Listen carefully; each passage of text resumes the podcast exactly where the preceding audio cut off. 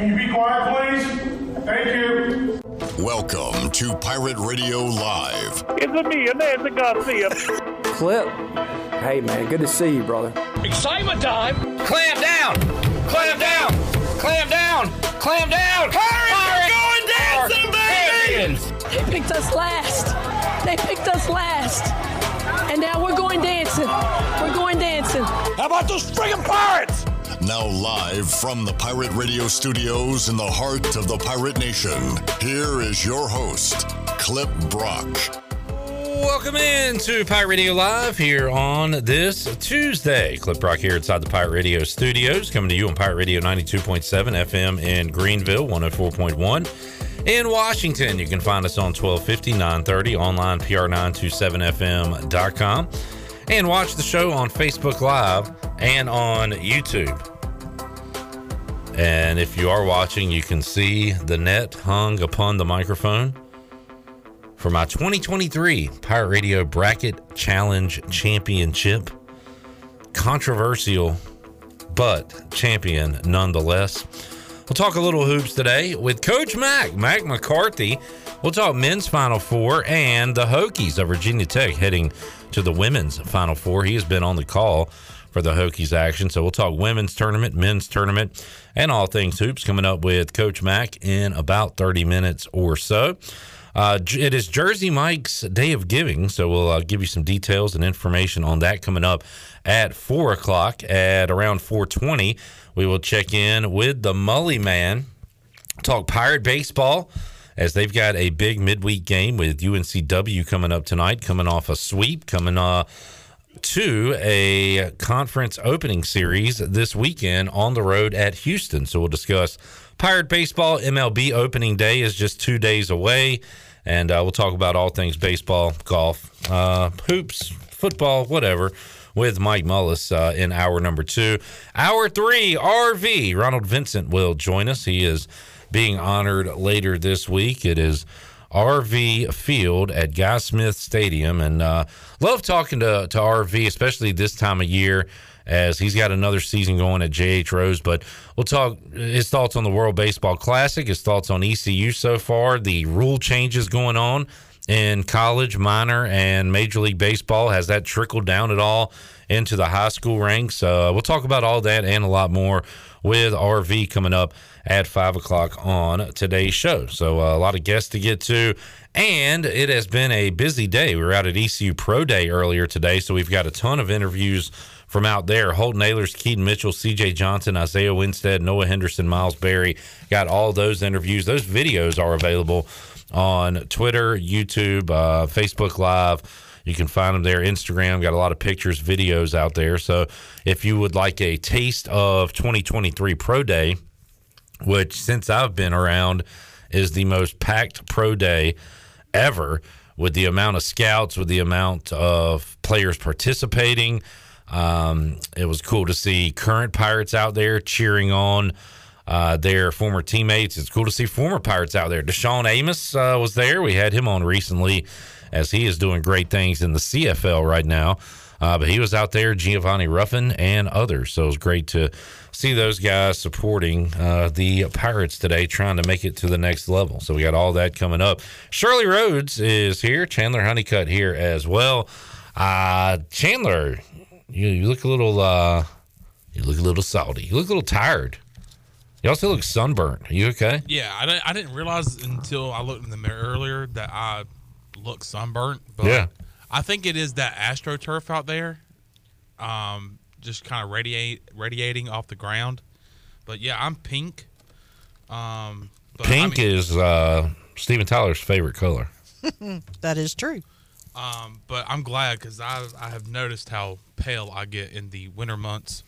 So to Somebody asked us on the watch along, when are you guys going to get a tan? and I get a tan every single summer, and it's actually pretty good. And so do you. I feel like you went pre summer tan this time. Yes. So Straight up red. Got it out there during pro day. Enjoyed watching some former Pirates basically interview for jobs out there, and uh, so it was a lot of fun. And yeah, I'm a little tired. I'm not gonna lie, but I'm gonna push through these next three hours. Push through these three hours and then uh, a Pirate baseball game. Yes, can't wait. ECU versus UNCW, the rematch.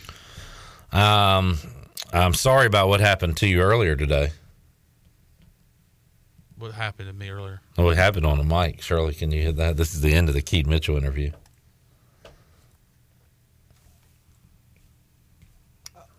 I like silence too. Thanks, Keith. No luck, man. We've been out here so long. Yeah, I missed the lunch meeting today. So you missed the lunch meeting. What? I- I can did. you give us an update on that? I, I did. I was supposed to have a lunch meeting today, and I couldn't be there. Because you were grinding. Yes, I had a lunch meeting with a former client and advertiser of Pirate Radio, Mhm. trying to get him back on, uh, but wasn't able to go there. So, but Jonathan was able to accompany that person to. Lunch. Oh, good. So the meeting went down just without Chandler. Yes. All right. So I hope it went well. We didn't have the closer, but uh, hopefully Ellerby could work some magic at that meeting. Hopefully. But uh, yeah, I just I heard that when I was cutting up the audio. And uh, are you and Jenny okay? It sounded like y'all. How long had y'all been out there? About two and a half hours. My goodness, without any food. And you made it. And I didn't eat breakfast. And you made it out to tell to tell about it. yeah. what did you even say? you, you made it out alive to talk about this story. I mean, it's it's great. What about a story? Eric said, Eric, got it, exactly, Eric. He said, Chandler working through his lunch. That guy's a straight pro. he is, man. Thanks, Eric. I mean, the links he goes just to get you guys some good audio and pictures and video. What'd you think of Pro Day today? Uh, I'm I'm like you. It was very packed out there. Uh, had some um, you know a lot of former and current Pirates out there. Giavanni Ruffin, great to see him. Um, every time I hear the name Giavanni Ruffin, I think about that awesome touchdown run in the 2009 Conference USA Championship game against Houston. Um, so great to see him out there. I think he has been doing some work with Justin Red uh, in the off season. Uh, I I noticed that he was taking down his times um, every time Justin Red went up to do a drill, and he also said that he was going to be there to watch Justin Red yesterday on Twitter. So, uh, but yeah, it was great to see uh, a lot of these guys who have worked so hard to get to this point in their career, especially Holton, especially CJ, especially to a guy that we talked to on Saturday and played his interview yesterday, uh, Isaiah Winstead. Um, so, and of course, we saw a lot of family members. Uh, Isaiah Winstead was interviewed after his day was done, and he had a, it was like a Steph Curry moment. He had the baby with him. He was holding the baby during his interviews. So. Zayden. Zayden? Yeah.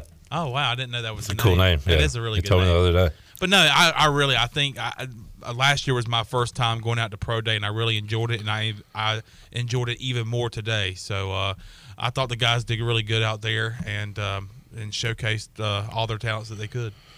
All right, Randolph checking in said, "Boom, boom, fellas and Shirley." Boom, boom, boom. What's up, Randolph? When they gonna start playing boom, boom, boom at Clark LeClair? Stephen Allen says, "Down at the beach club, yeah, yeah, yeah." I guess he's feeling beachy today. Good for you. all right. Steve Hill wants to hear all the phrases. Uh, he's A Yeah. burglary, a burglary, a burglary. It's two little butt cheeks swinging dingers. my God. I want to shake his hand. I want to shake his My hand. God. my God. Ric Flair. Uh, I want me some glory hole. I want me some glory hole. Put some ranch on it. I want to put some ranch on it. Got a little taco meat on my chest. Oh, where are you? Where are you? Oh no, it, it disappeared. Oh, the taco meat was. There's the- Oh. I don't oh, want to talk about the weather. I don't care about the weather. I can't control the weather. Don't want to talk about the weather. Tell them to bring me my money. Mm. Tell them to bring me my money. Yeah.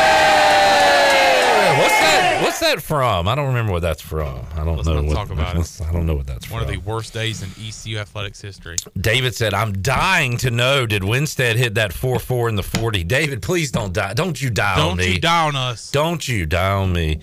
I do not know from other sources, um, unofficial sources. I was hearing four or five plus, but I do not know for certain. Gordon says Jeannie wants her net back. Well, Gordon, tell Jeannie to score more than 24 points in a March Madness pool, and maybe Jeannie can win next year. Heyo. Hey, yo. by the way, people wondering, people wondering, Keaton Mitchell did not run his 40 today. Yeah. Um, it sounded like after the pro day ended and he talked to the media, it sounded like he wanted to run it again, and I believe he was advised not to run it again.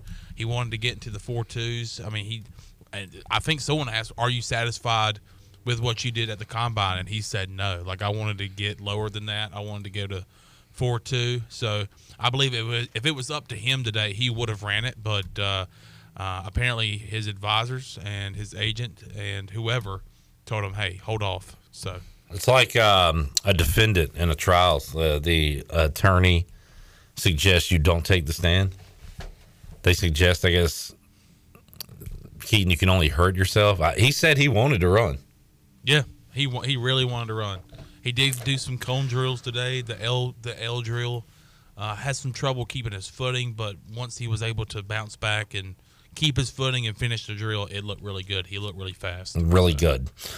This is not a joke. Um, were you around? I think you were around. I I told Bailey about my dream last night. Yes, So I had a dream. an interesting one. I guess I was thinking about pro day. I don't know.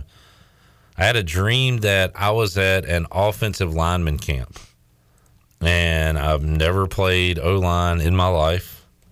If I did play football, I'm pretty sure that's where I would have been stuck uh, at guard or center, I probably guard. is your stereotypical day before pro day dream. Yeah, I wonder if the other guys participating in pro day had these dreams. All right, so I go to the the camp, and first thing we got to do is talk to the the coaches that are running the camp.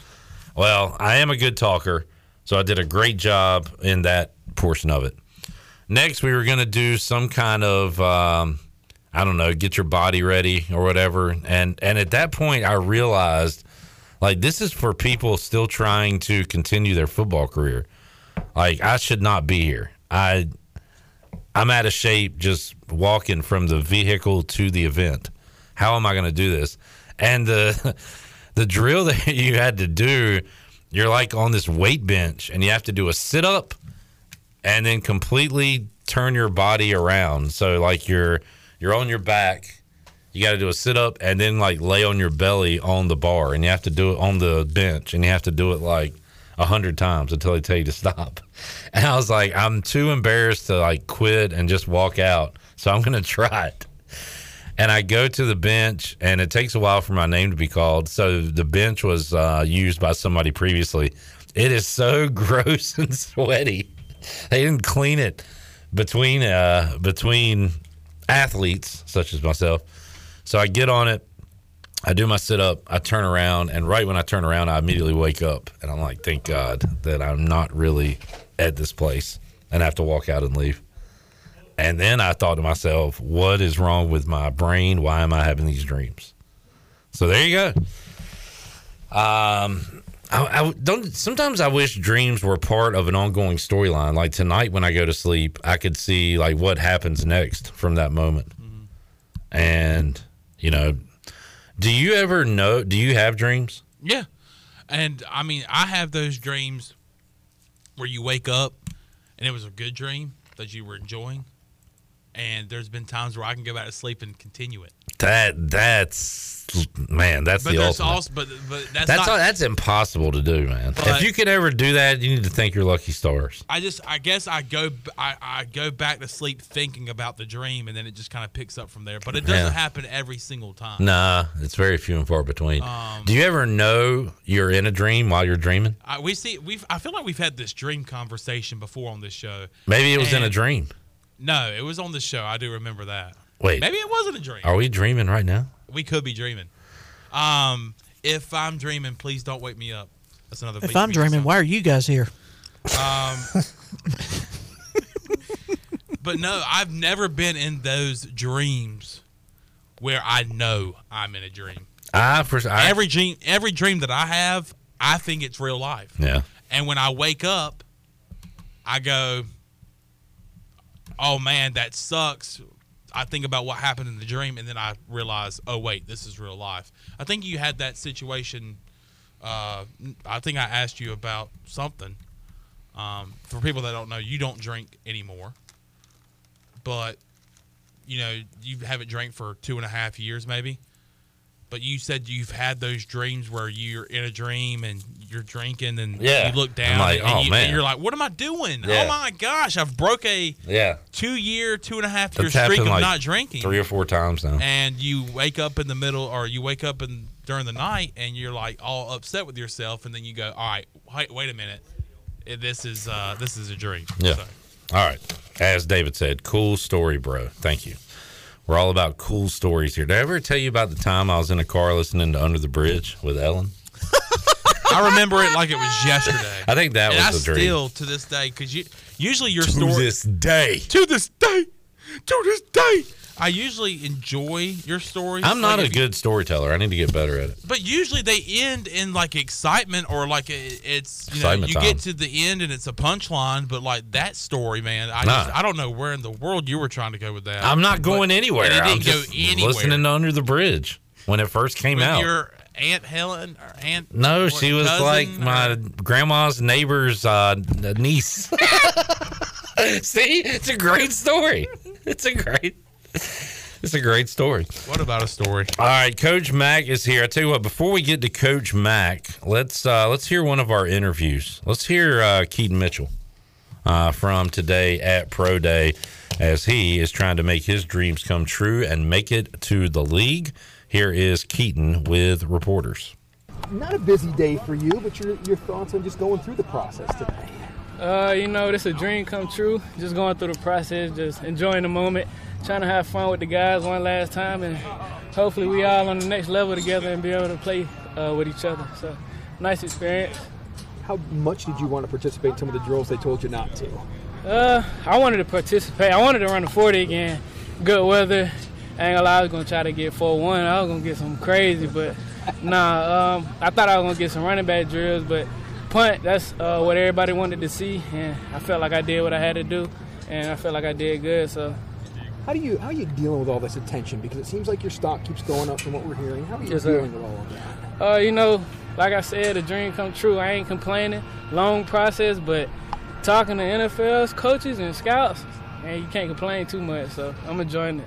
What have you heard from some of those guys? Did they kind of give you an idea about draft or free agent or that kind of thing? Oh no, we ain't free agent over here. We can't get drafted. Nah, uh, nah, they talking good. Um, they just wanted to see me catch punts. Like I said, they know I can. Uh, I can make big plays. They know I'm fast. Uh, just catching punts. Like I said, I feel like I did good. So my draft stock ro- uh, rose some more. So uh, we're gonna see what they say after this. How high in three seconds? You might- you might I go? probably like no earlier, like third, third through fifth, probably. Hopefully that drop like second round. Trying to get second round. So, like I said, we're gonna see what they say after them seeing me catch punts or whatever. So, Anything else you can do from here on out to increase your, your stock? uh, you know, uh, I got a, a couple of visits uh, next month. Um, just stay in shape, stay ready. You know, you don't never know when they gonna call your name, call you, fly you out or whatever. So, just stay a student of the game and uh, stay in shape. What was it like competing at the NFL Combine? Uh, like I said, a dream come true. I love it. Uh, balling with the guys, seeing them perform, seeing them put their talents on display, and uh, just being there with them, cheering them on. So it's nice. You happy with the 40 you ran? Or No, y'all. I don't know if y'all watched it, but they backed me up a little bit. So, I mean, it is what it is. Uh, four three seven can't be mad at that. That's fast. I'm on it four two, but they know I can run, so can't complain too much. Going into last season, you mentioned that you wanted to improve your blocking. Yes, sir. I think you definitely did that. How do you think that improved your draft stock? a whole lot. Uh, like I said, off season, I was just working on upper body strength. Uh, bench, I wanted 13 through 15. I ain't never really hit 13 for real, but went in there, juiced up 13. I'm fine with that. Scouts were impressed, so that's all I needed to do.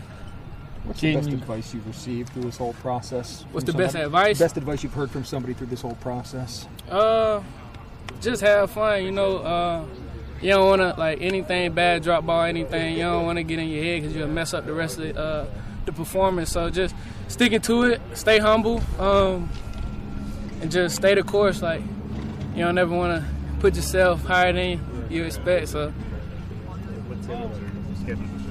Uh, Falcon, I got the Falcons on the 14th. Uh, Jets, we're gonna see what they talking about. The Lions, Packers, things like that. So, yeah. Is it weird to be talking about that NFL teams like that? Just mention by It ain't weird. It's like, shoot, I got a call. It's an NFL team, so I'm gonna answer every time. Uh, talk to them, be myself, and enjoy the process. Like I said, it's a dream come true. A lot of people don't get this chance. Uh, a lot of people want to be in my shoes, and just trying to just enjoy the moment. All right, there is Keaton Mitchell. You heard him say what uh, the scouts wanted to see most today: him receiving punts. So, if he, uh, if and when he makes a roster, going to be involved in special teams, some form or fashion. And uh, the uh, scouts on hand today, which there were plenty, uh, wanted to see him catch some punt returns, some punts. He was able to do that and uh, impress as he always does. So there's Keaton Mitchell. We'll hear also uh, later today if we have time, but some point this week from Holton Ahlers, C.J. Johnson, Isaiah Winstead, Noah Henderson, and I went one on one with Miles Berry as well. When we return, we'll talk some hoops with Coach Mack as the Virginia Tech women's Hokies are heading to the Final Four. He has been on the call for the, some of their tournament games. We'll talk about that and the men's Final Four as well. A wacky men's NCAA tournament. We'll break it all down with Mack McCarthy when we return Pirate Radio Live, Hour One, after this.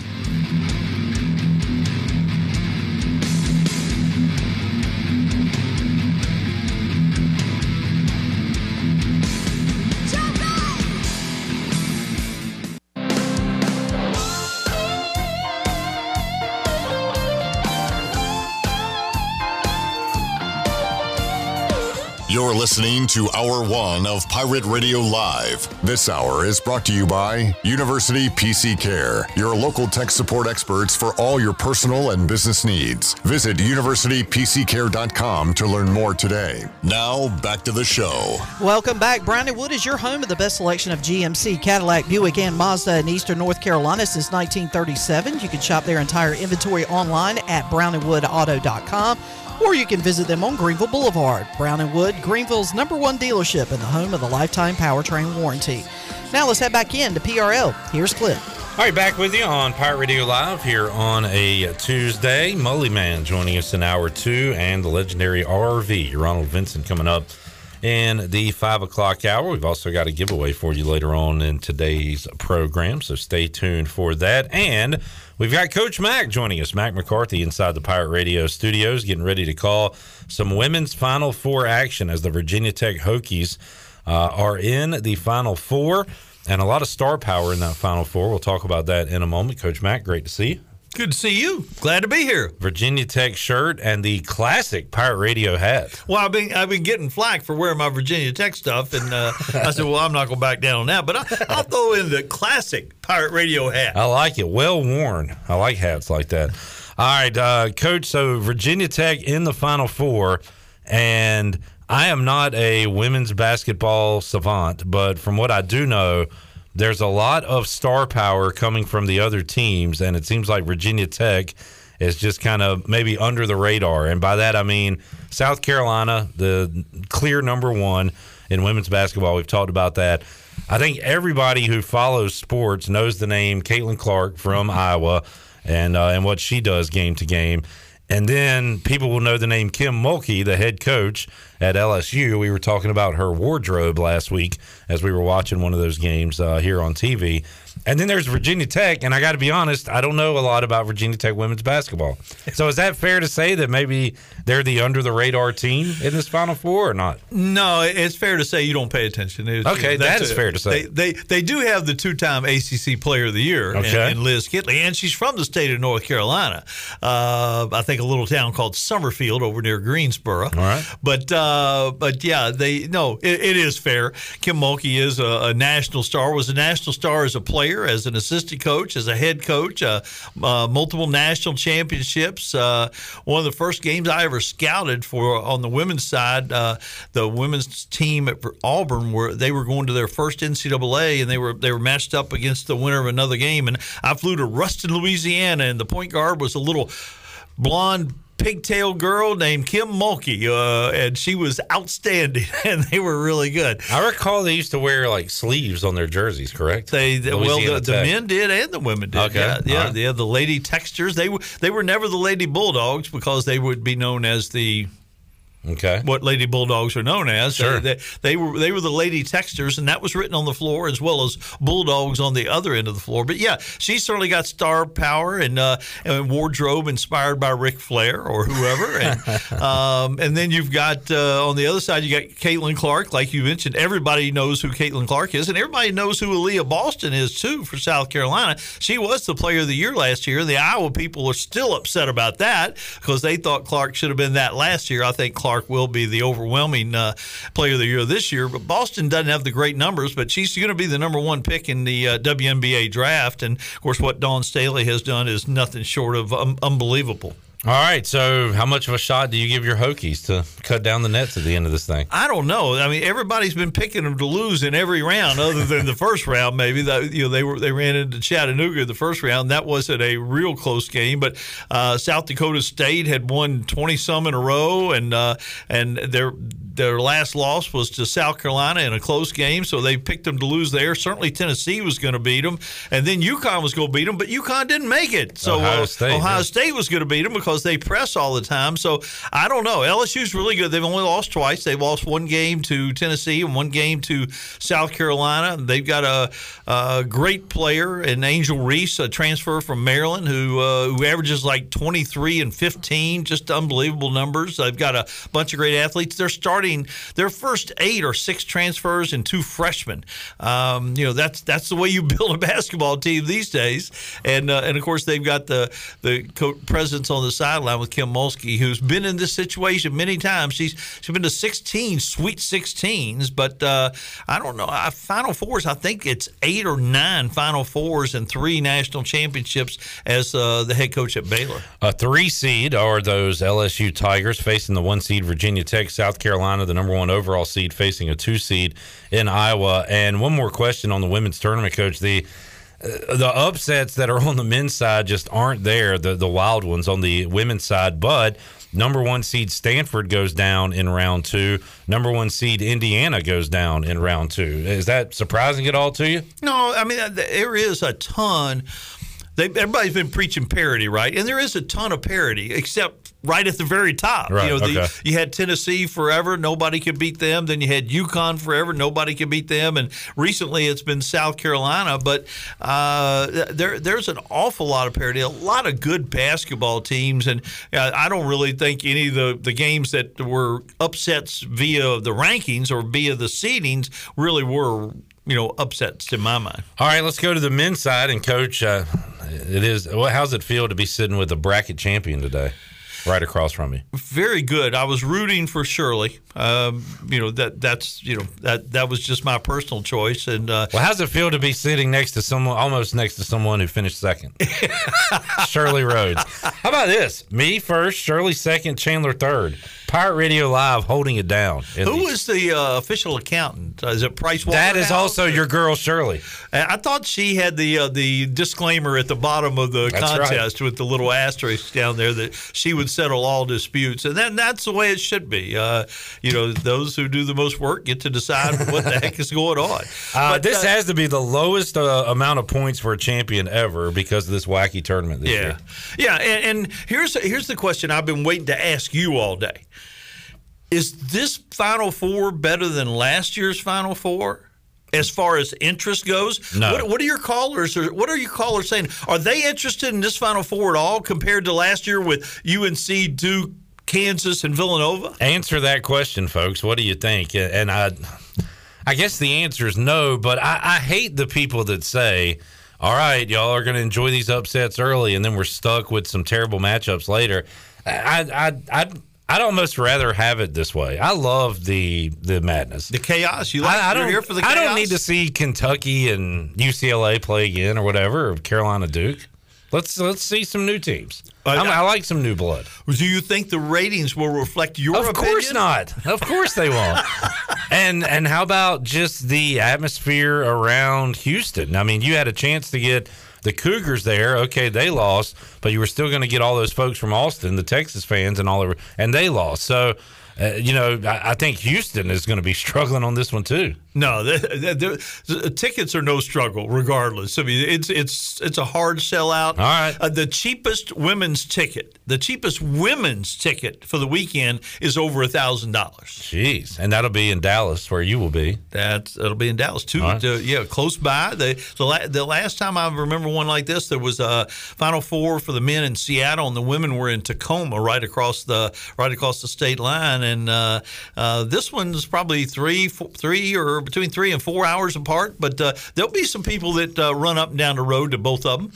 FAU 35 and 3 as they enter this Final Four. They'll be taking on San Diego State. We've seen San Diego State as a one seed and, and be a, a strong team in the past, just never made that run. In fact, the whole Mountain West couldn't win a game in the NCAA tournament, and now San Diego State's there. But how about FAU, coach, and what they do? I mean, now we look back on it. I hate to have this after the fact, but like, were they underseeded? Should they have been seeded higher? moving forward, if a team is 30 and 3 from a smaller league, will you seed them higher? What do you think about FAU? Well, I, I don't know about the normal uh, 30 and 3 team. I don't know how many normal 30 and 3 teams there are, but they uh, they definitely were were seeded lower than they should have been. They they dominated. Uh, you know, when you look up the makeup of the roster with the transfers and the older players and the talented offensive players and how good they are offensively, uh, they should have been seeded higher. But uh, but those those things, the seeding part is the is the messy part, and sometimes doesn't get enough attention unless it's uh, a top team or something like that. But you know, San Diego State, you know, back to their situation, they over the last decade, they are the sixth winningest basketball program in the country. Mm. This this is not a, a, shock that, that they're making a run in the tournament. Yeah, they haven't been to the Final Four, but they've been a good basketball team for a long time. And uh, that will be coming up 609 on Saturday. And then after that, Miami and UConn. And you look at all these teams. Miami struggled with Drake, uh, was able to get by them in the first round. FAU needed a last second shot to beat Memphis in the first round. San Diego State struggled a little bit, I think, with Charleston, but they've kind of smothered teams, put everybody away. UConn's won every game. It wasn't even a game with 10 minutes yeah. left to go. So they have dominated this thing. Coach, uh, do you think that domination continues for the Huskies? well, I think it does, but you know the way the tournament's been going, uh, why why, why would I say that? Why but, take the favorite, right?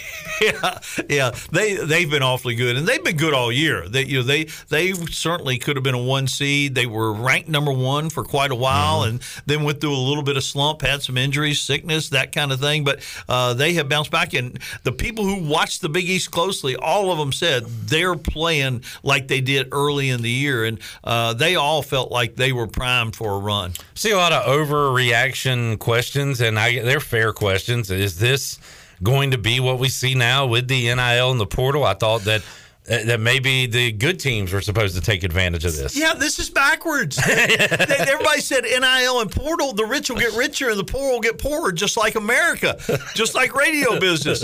But uh, but, but it's just the opposite. I know. Is this an aberration or is this the way it's going to be? It's a great. It's a great question. It's a great talking point, and it, it I tell you what, I saw a lot of this this weekend, Coach. Well, now ECU doesn't have an excuse in basketball. That FA. Well, what was our excuse before? Like, I, I don't know, but now every team is expected to be like FAU. By the way, FAU will be joining ECU's league next year. And have you seen these other Conference USA schools?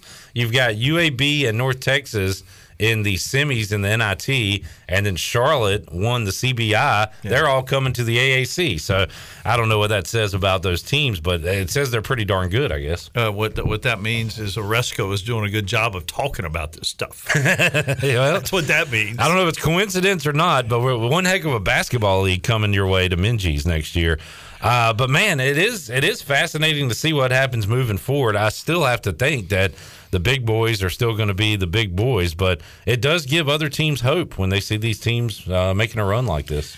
You know, one thing that didn't happen before, cheating has always taken place, right? But but if let's let's just use Lee Iacocca. He's a Lehigh graduate it was hard for him to cheat and buy players and them go to Lehigh. That would have attracted a lot of attention, right? Correct. Yeah, good but, point. But right now, if he wants to spend $15 million, that won't buy him a new facility, but it will buy him three really good basketball players.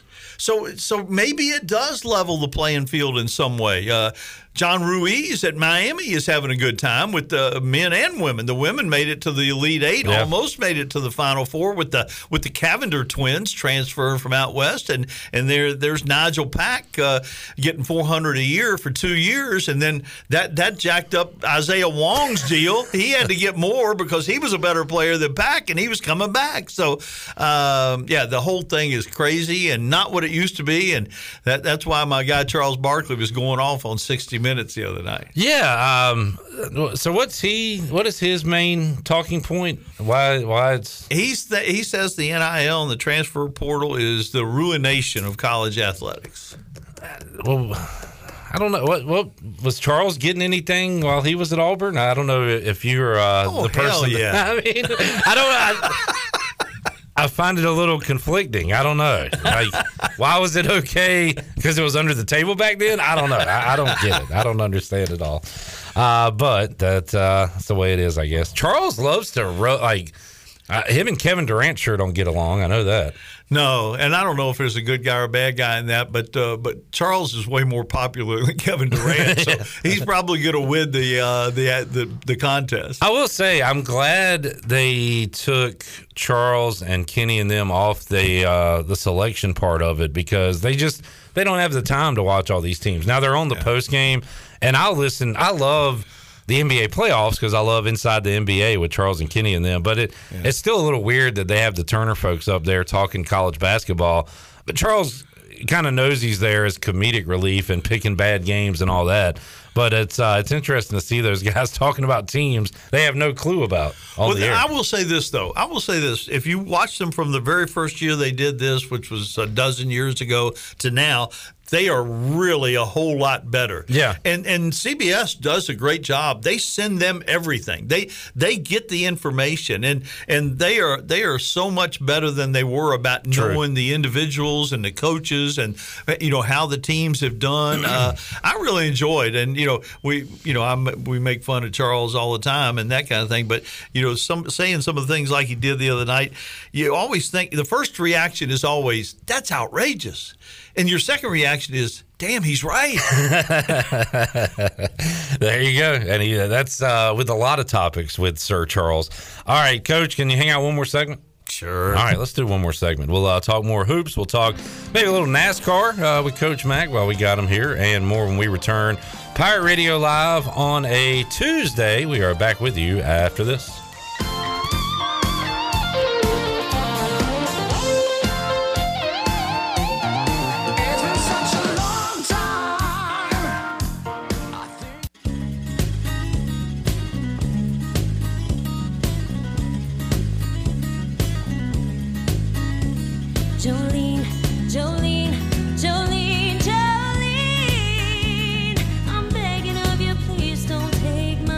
You're listening to Hour One of Pirate Radio Live. This hour is brought to you by University PC Care, your local tech support experts for all your personal and business needs. Visit universitypccare.com to learn more today. Now, back to the show. Welcome back. Are you in outside sales and looking for an opportunity to increase your earning potential? Well, CopyPro has been in Eastern North Carolina for over 45 years and continues to grow each year, and they are in need of more sales professionals with a desire to potentially make a six figure income. Do you have what it takes? Visit copypro.net today to submit your resume and to learn more. Now let's head back in to PRL. Here's Clip. All right, no surprise here, Shirley, but another Farmvillian, uh, Terquavion Smith, Baby T, uh, has announced he will be heading to the NBA draft. So Well, that's to be expected. I, I figured he would have gone last year because there were a lot of rumors floating that he was going to be a one and done. But uh, it looks like uh, Baby T stuck around for another year, improved his draft stock, and uh, I certainly hope to see him playing in the NBA because, man, that dude is good. had a huge game against Creighton, uh, but was not enough in round one of the NCAA tournament. We're talking with Coach Mack McCarthy here in the Pirate Radio studios, and now it's time to follow the uh, the free agency in coaching and players uh, in college basketball. That's the the time of year we're in. And how about these coaching moves? How about uh, Tobin Anderson with Fairleigh Dickinson, he he becomes a star overnight after upsetting Purdue, and uh, immediately he heads to Iona, which has a vacancy because Rick Pitino heads to St. John's, the Dominoes. Uh, but, but we'll kind of go one by one. How about how about a coach like Tobin Anderson? I guess you got to strike while the iron's hot. Coach, is that the situation there?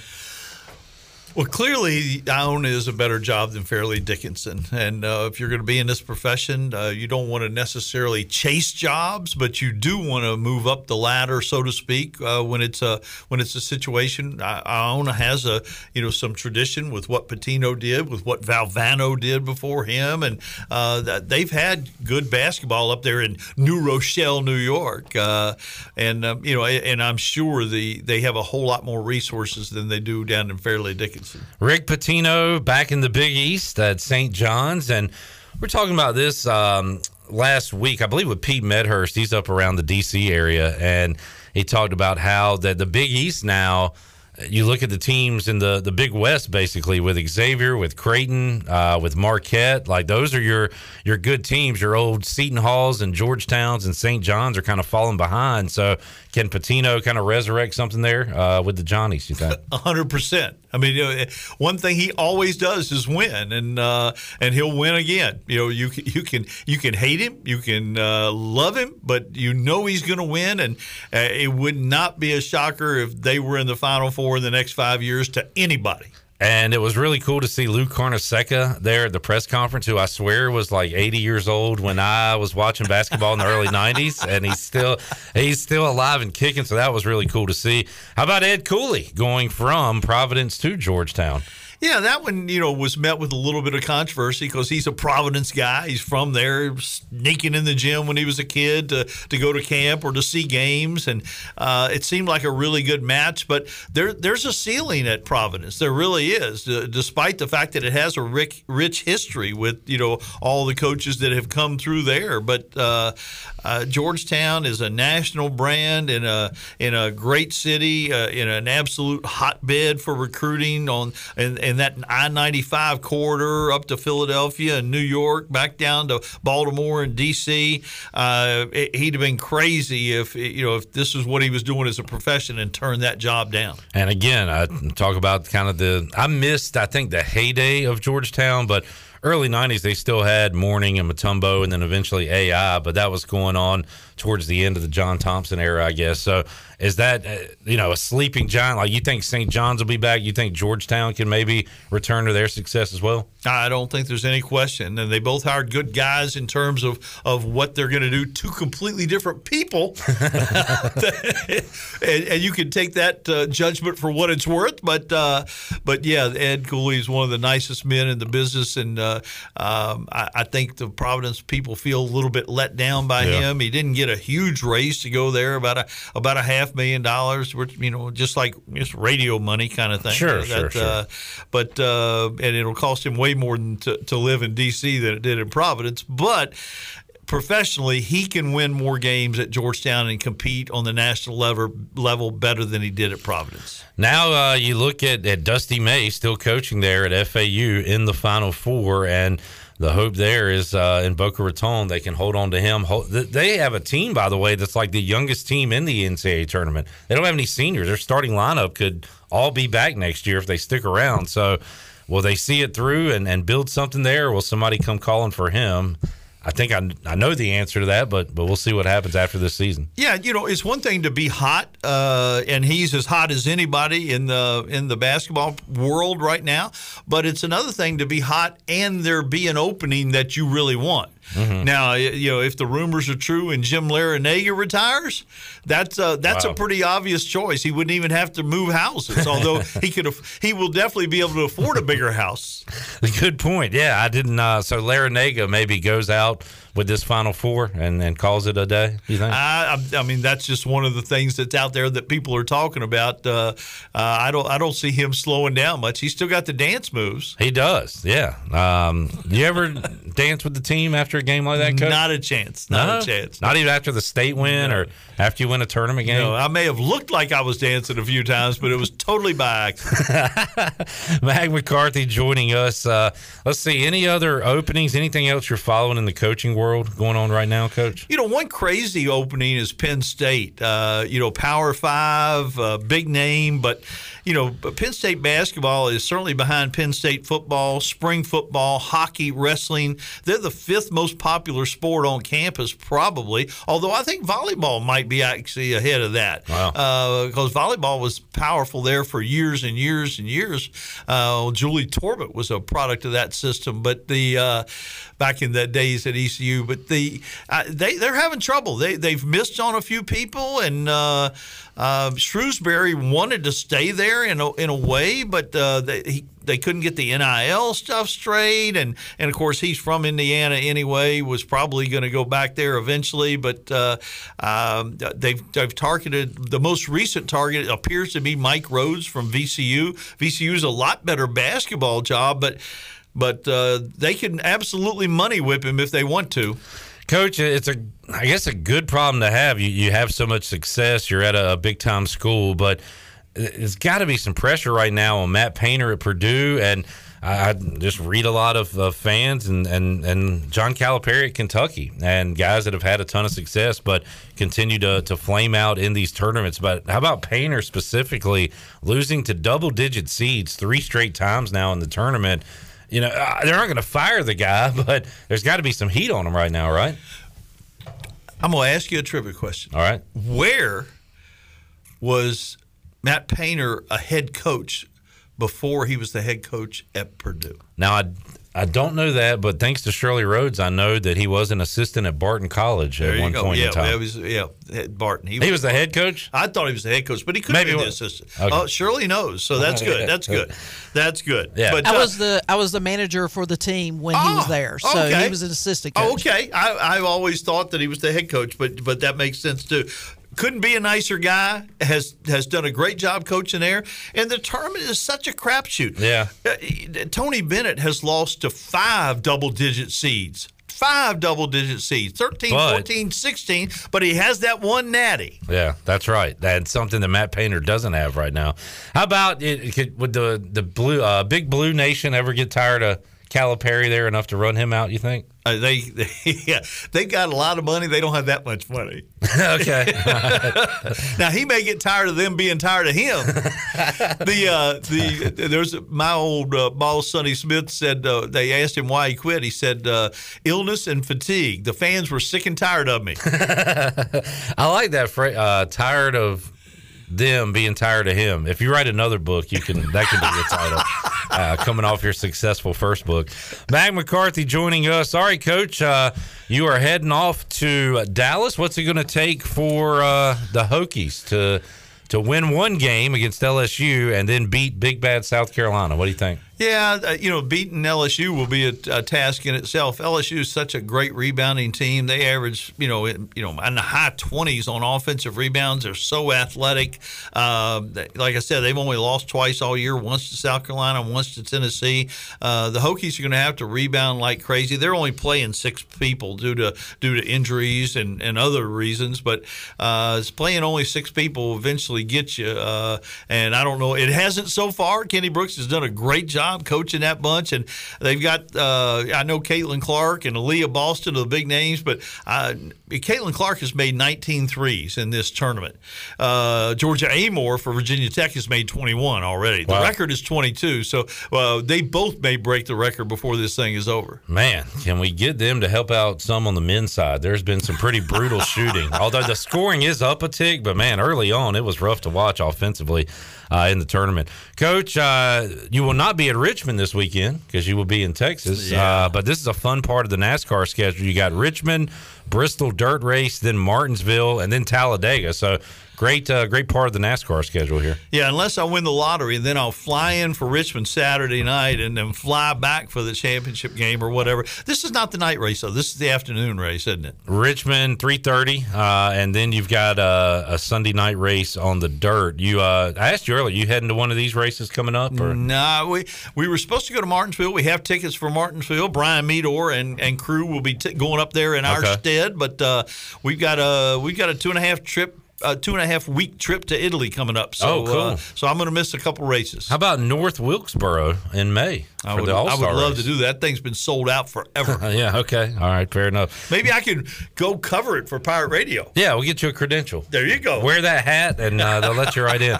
Coach, uh, great to see you. Thanks for hanging out, talking basketball with us. Thank y'all. Enjoyed it. Appreciate you. We'll uh, take a break when we return. Big hour two. Mully will join us later on, but it is Jersey Mike's Day of Giving, and we'll tell you all about that when we return. Pirate Radio Live rolls on on a Tuesday. Back with you after this.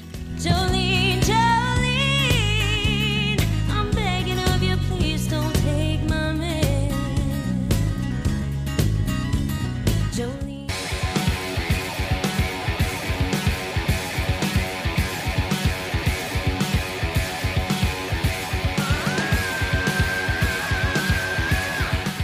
You're listening to Hour 2 of Pirate Radio Live. This hour of PRL is brought to you by First Bank. Together with our customers, we're creating a world where individuals and communities thrive. Visit the First Bank location on Arlington Boulevard in Greenville for all your personal and business banking needs. Now, back to the show. Welcome back from Sales to Service. Greenville Auto World has all of your vehicle vehicle needs covered. You can shop all of their inventory now at greenvilleautoworld.net. If you're also looking for someone to service your vehicle, they have a full service and repair facility. They do brakes, oil changes, tires, inspections, and they can repair any kind of vehicle. Greenville Auto World across from Speedway at Bells Fork and online at greenvilleautoworld.net. Thanks to Tim Sutton for his sponsorship of the program. Now let's head back into Pirate Radio Live. Here is your host, Clip Brock. All right, back with you on a Tuesday edition of Pirate Radio Live. Mully going to join us in a little bit. Pirate baseball in action tonight against UNCW. We'll also talk some local baseball with the legendary RV. Ronald Vincent, J.H. Rose will join us coming up in the five o'clock hour. Right now, joining me in the studio, got a packed house. Ellerby is here. What's up, Clipper? How are you? See you. Good to be here. Also joined by Wes Shepard and Rhonda James to talk about Jersey Mike's Day of Giving coming up on Wednesday, the 29th. So that's coming up tomorrow.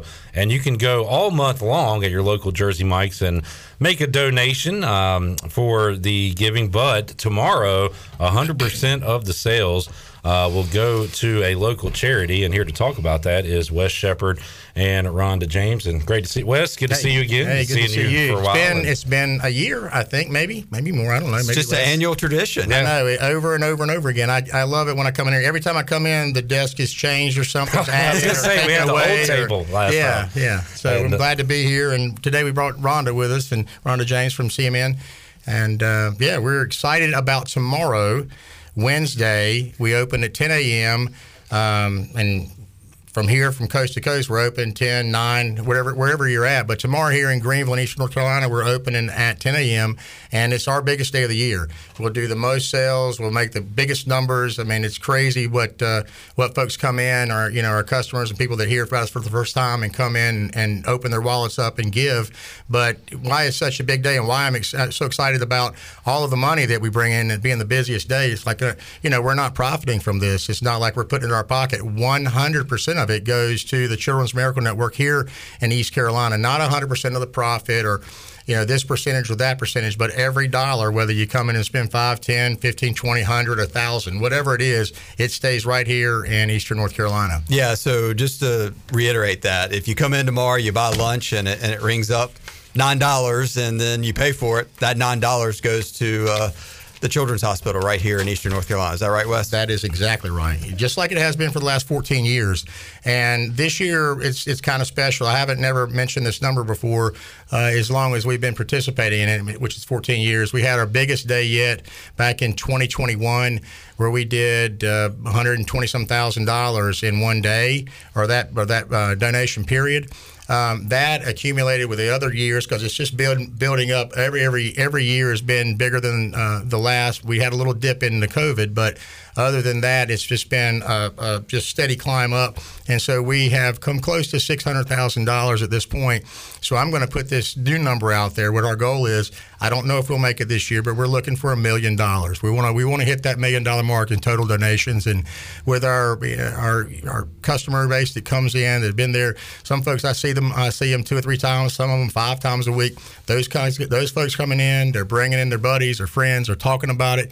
Everybody's coming in. They're opening their wallets up, and hopefully they'll spend big tomorrow, and we can raise that number so that the money stays right here at the Children's Hospital in Greenville. And Rhonda, that's just uh, awesome news for you to hear because uh, I hope he meets that goal. I know. So, so, so how, how does this how does this Jersey Mike's Day uh, Day of Giving on Wednesday uh, help you guys out at the hospital? Well, you know, we love Jersey Mike's. I'm, I'm a number 13 girl, um, so uh, you know, love love Jersey Mike's throughout the year, and um, the partnership that we have for them is incredible. You know, I don't know of another organization that does what Jersey Mike's does when it comes to like their event tomorrow. 100% of sales, that's that's pretty unheard of.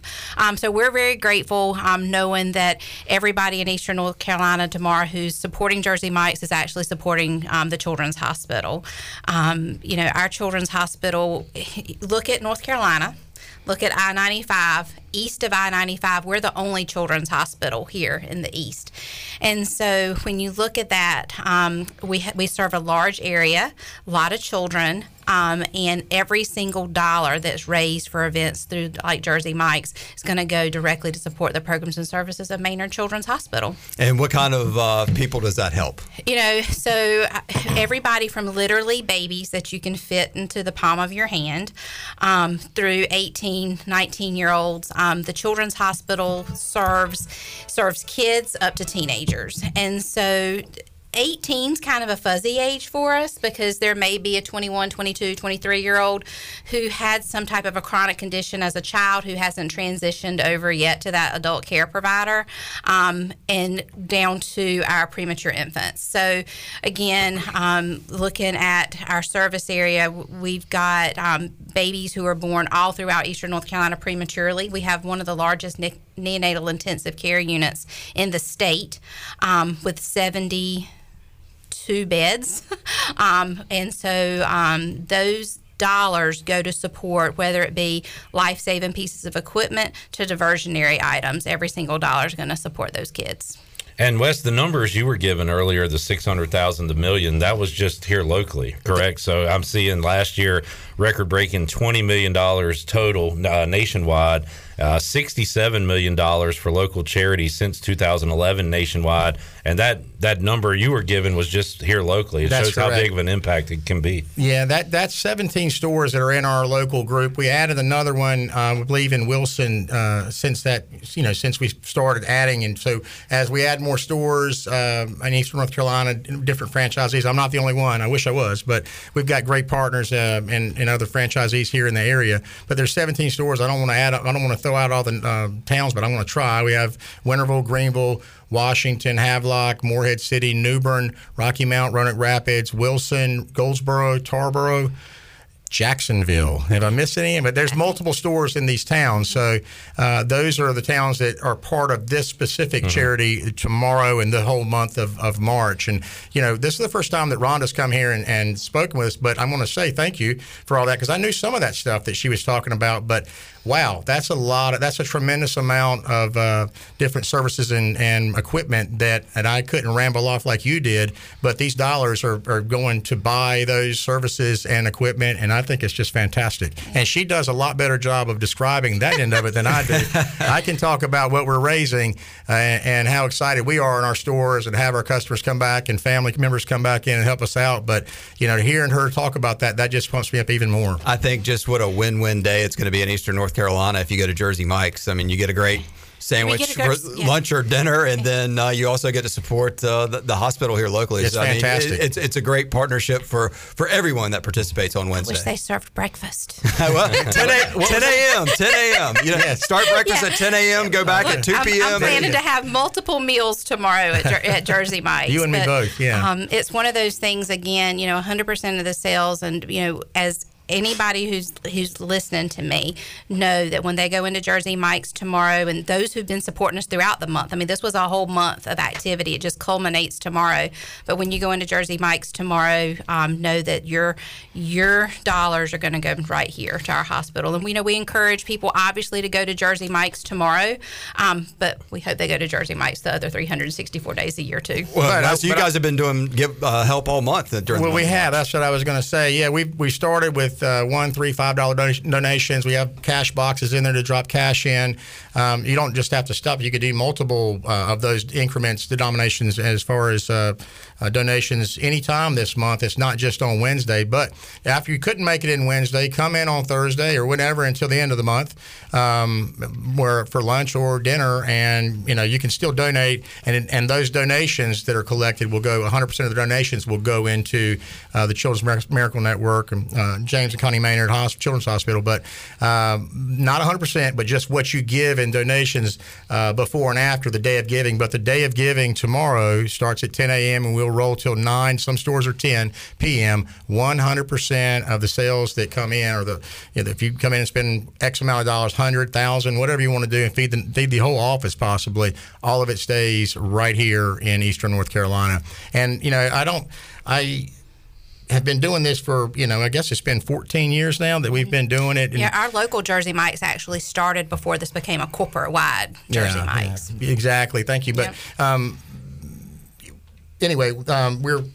I got I lost my train of thought. there. I'm going with that. You've been doing it 14 years. Yeah, we've I been mean, doing it You were a trendsetter before the, the Yeah, corporates and it's jumped just, it's amazing how how it's grown uh, each year. You know how each year is, you can you can look at if you put it on a graph how how big how much bigger it was. I know what I was going to say. I wanted to thank my other um, franchisees in the area that are not able to come in today and speak and thank everybody. But, but you know the folks in all those towns that I just said. I don't. I'm not in every one of those towns. Um, as a matter of fact, I'm in uh, maybe less than half of those uh, that those franchises, those towns. But I represent all of the group when I when I come in here, and they can't make it because they're getting ready to right. They're getting ready right now for tomorrow and getting their teams ready and prepping and all this extra bread and stuff. And we're expecting uh, our largest day yet was back in 2021 where we did uh, almost 130 thousand dollars in one day.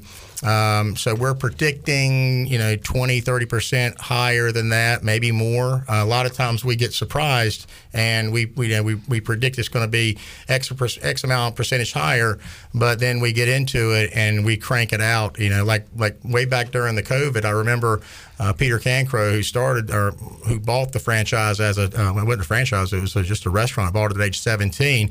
He came up with this idea right when we were getting the COVID thing rolling, and it was not real fun, and it was crazy. And he put out this 50 percent uh, half off day, you know, and everybody, even though it was COVID and people were really afraid and whatnot, they weren't afraid that day. They all came Right. in and were, you know, everybody was thinking they're going to catch COVID or whatnot, but they didn't. Everybody, what they got was a half off sandwich, and it was a crazy day. And we used that money uh, for charity as well, th- coast to coast on that particular day. But um, it was just fantastic. You know what what I've seen happen over. Uh, well, since we've gotten into it, but but really since we've partnered up with the Children's Miracle Network, it's been fantastic, and want to keep on, you know, keep on keeping on. Hey, Rhonda, we were talking uh, before we came in the studio. Uh, I mean, you had some stories of just particular children that, that that's impactful. Maybe you can share one that, that would help uh, resonate with the audience. Yeah, so you know, when I talk about the Children's Hospital, what I want to reiterate is, you know, it's all of Eastern North Carolina. So we have, um, I'll share the story of a little boy from Tarboro. Um, he was born premature. His name's Waylon. He's awesome, um, but he was born premature. Had lots of complications um, in his little life. Um, he ended up having a stroke. Um, he ended up going on ECMO, which is don't ask me to tell you what that stands for, but basically it's heart lung bypass. So here's this child literally that could fit in the palm of your hand that's going on heart lung bypass. Waylon um, again lives in the Tarboro area and today is six years old and doing great. Um, his family, um, we see them, you know, we see them a lot. Um, children come into our hospital with cancer. Um, children come into our hospital with, you know, we're coming up on the summer season, um, ATV accidents. I mean, here in Eastern North Carolina, shark attacks. Who would have thought? but you know, these are things that happen, and you have a healthy child today, there's no promise that your child's going to be healthy tomorrow. And so these dollars really help to make sure that we've got the equipment that's needed to um, to save a life and to improve a life. You know, what we were talking about before we came on air is obviously life-saving pieces of equipment and things like that are important. We, we need those obviously. Um, but sometimes it's the things that you wouldn't think about. Um, so we were talking a little bit um, about um, our nicu and so we have these special cameras. They're called NICView. And so for those families, maybe it's a military mom who's down in Jacksonville and her husband's deployed overseas, and her family may live on the West Coast, and this mom is here with other children. Um, we have these special cameras called NICView that she can put that we um, can put on those babies' cribs. They're little isolettes, and from her cell phone, that mama is able to see her baby. Mama wakes up in the middle of the night, she can look at her baby, see her baby breathing, see her baby's doing great. Um, so the mental health, as we were talking about for that, is incredible. Um, things like um, we have a really special program. It's called Beads of Courage. And so that is for our children who have cancer. And so for a child who has cancer, you know, they come in, they've been diagnosed, they've heard the word cancer, and they know that's not good, but they don't know what it means. And so, how do you explain to a three, four, five year old child? That um, has cancer and what they're getting ready to go through, the chemotherapies, the, the, the, the treatments. So, we have a special program. It's called Beads of Courage. And so, for every bone marrow aspiration, you know, for each, each infusion, when they lose their hair, there's a special color bead or a special bead for that. Um, you'll see children walking around the children's hospital with three, four strands of these beads around their necks. That's how they're able to tell the story of what they've been through. And at the end, when they ring that bell and they're over, they get a purple heart because they've been to war with cancer. These are the types of things that these dollars help to purchase life saving pieces of equipment to things that just mean so much to our families and our children. Just going to be an awesome uh, Wednesday. Thank you guys for, Absolutely. for coming Thank you for on and just us. sharing the story. Wes, thanks for what you do. 14th year of doing this day of giving. But how long with Jersey Mike's? When you started Jersey Mike's here in Oh, Greenville? Well, that would be telling on my age. But you were just a young man. Yeah, this April 15th will be 29 years when we opened the first store on Arlington, um, which was the number 26 store in the country, and now they're pushing 3,000 units now, and we're in Canada and um, Australia and Hawaii, and I think I heard at the last meeting that they're getting ready to close Alaska out, meaning that they're getting ready to open Alaska. I think that's where it was, and close out the United States for the 50 states that Jersey Mike's is in now. Uh, that's going to be happening, I think, this spring sometime. They'll open the, the, the 50th state. So it was really cool um, to watch this because North Carolina was the third state to open up. We didn't get the first or second, unfortunately, but uh, I think number 26 is pretty cool. And I still have the store open on Arlington. Um, it was like our flagship. It might be a little slower than it was because we put some others around it. But uh, speaking of slow, tomorrow um, it's going to be busy tomorrow. You know, so if you come in, uh, anybody hearing this, listening to this right now, uh, customers or new folks that want to come in and donate for the first time, expect it to be a little bit busier than normal. But you know, come in, keep your mind open, your wallet open, big, you know, buy big, and just be prepared that it may be a little bit longer in line than normal. Order It's- on the app.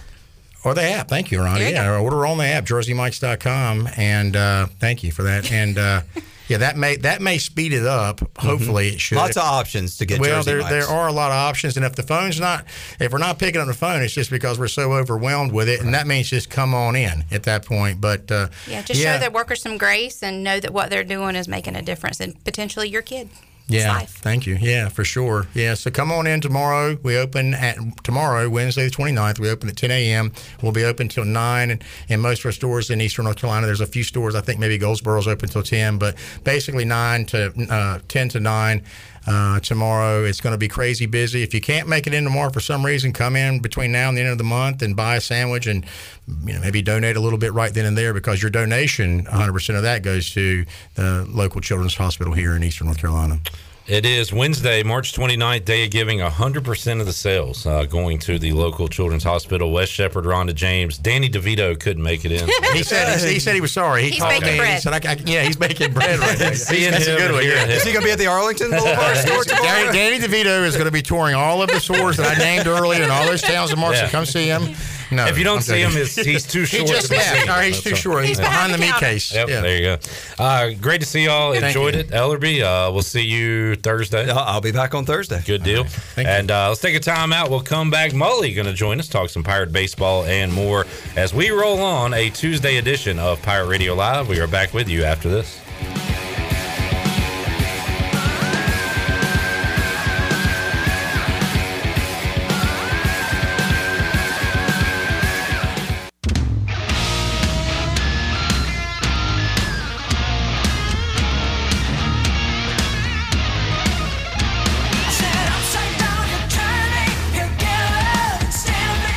You're listening to Hour 2 of Pirate Radio Live. This hour of PRL is brought to you by First Bank. Together with our customers, we're creating a world where individuals and communities thrive. Visit the First Bank location on Arlington Boulevard in Greenville for all your personal and business banking needs. Now, back to the show. Welcome back. Do you need custom t shirts, apparel, or promotional items for your business, organization, or event? We'll keep it local and print it local with University Sportswear. Contact them today at universitysportswearenc.com, the official sportswear provider of Pirate Radio. Now let's head back into PRL. Here is Clip Rock. Back with you, Pirate Radio Live. Shirley Rhodes, Chandler Honeycutt, 2023 Pirate Radio March Madness Bracket Contest Champion Clip Rock, and Mike Mullis joining us Yeah. here. Hello, C- Mullis. c- c- uh, congratulations! I saw uh, you had the nets around your neck. That's, Yes, sir. That's good.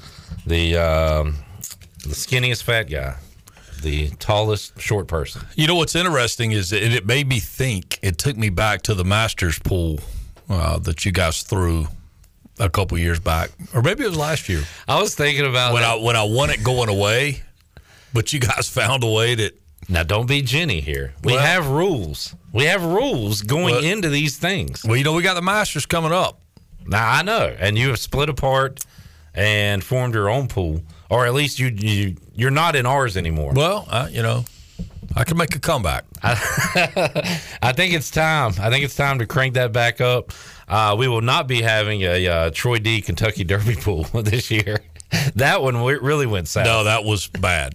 We have had a bad run of pools here at Pirate Radio. What What's kind of interesting is when when there's a pool created at Pirate Radio, there normally is some type of like bizarre outcome. Yeah, not just with the pool, but with with the tournament, with the results. Yeah, yeah. I say that I, I pretty well walked away with the Masters deal. Like I was the only one that had my whole club make the cut. Okay, but well, anyway, we again. Just need to- okay, I didn't mean to open up uh, an old wound. and uh, I just want to be in a pool with you this year, whether you run it. Whoa, as my boys would say, balls, balls, balls, balls. Balls is something different. Paul. Of course, you get me in a pool, Mully. That's what I'm saying. Balls. Yeah, I mean, the last thing I really want to do is be in a pool Chandler. with Clip Brock.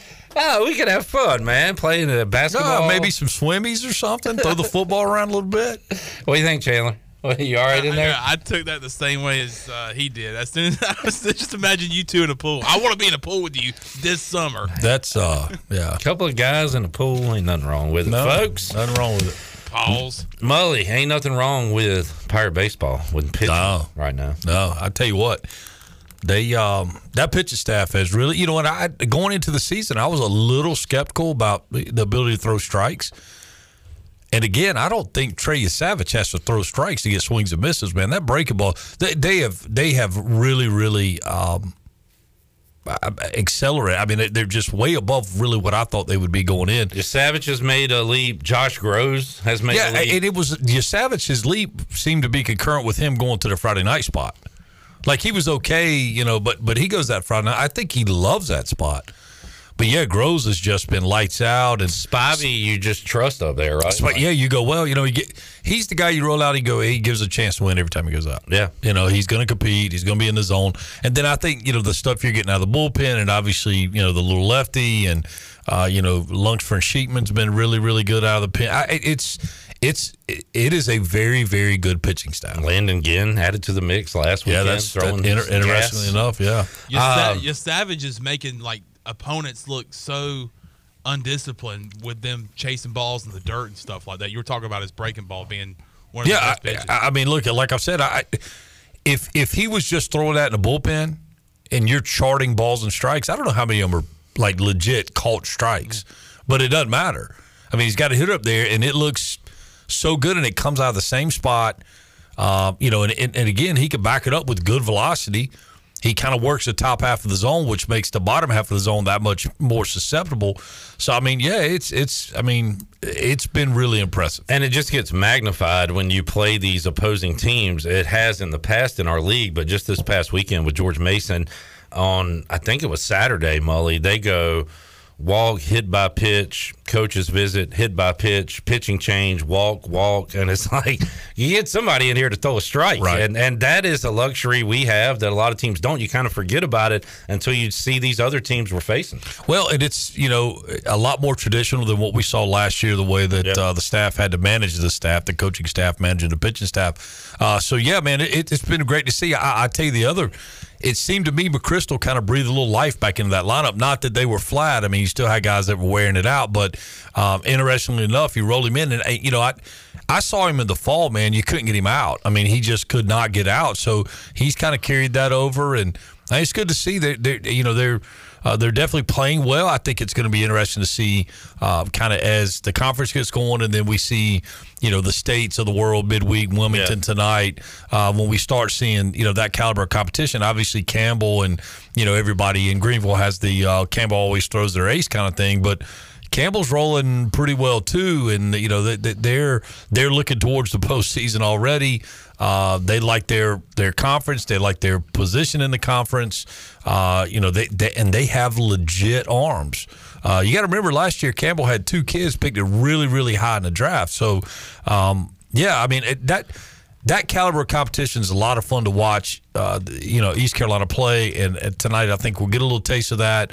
Uh, Wilmington not exactly where they want to be. I think they won two out of three against Stony Brook this past weekend. Uh, but you know, they're always scrappy, always play us tough, uh, and you know the, the the challenges that we've had is when the pitching wasn't quite as good when we gave up free passes, uh, both during midweek games. So uh, tonight should be a lot of fun. Campbell, I, I didn't notice it until talking to Chris Haymeyer last week. They are East Carolina five whatever years ago, where they're right now they're they're right knocking on the door of hosting a regional, but their conference is very winnable, like you said. They like that. Their midweek is set up just like ECU's with with big time in-state opponents, uh, big time RPI games, and it's almost mirror images of these schools right now. And and, and I think the conferences are very similar. I, I don't, you know, the, the AAC is not far removed uh, from where what they Sun Belt. They're in the, the Campbell's in the Sun Belt. Is that correct? I think it's right. But uh, th- th- these conferences parallel, and maybe it's not the Sun Belt clip. Anyway, they're still in the Big South, and The they're South. moving to the CAA. CAA. There you go. So.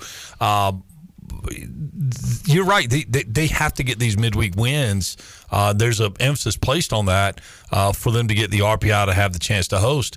And Uh, we have to get them to Sure. if we want to get in back in that top eight, right? Sure. Well, and you you know you you look last year there was a ranking we saw somewhere late in the season that had the AAC is like the seventh conference in the country. So it's not, you know, it it it you used to feel like with you know some of the teams that have come through the conference that have had tremendous success, the Wichita States of the world, Houston, different different teams at different times that that that there was more name recognition than maybe was actually you know credible for what the the product on the field was. And uh, credit to Cliff, and I don't know if he deserves credit for this, but this weekend ECU won, and they jumped up in some polls, lost points in the RPI after beating George Mason.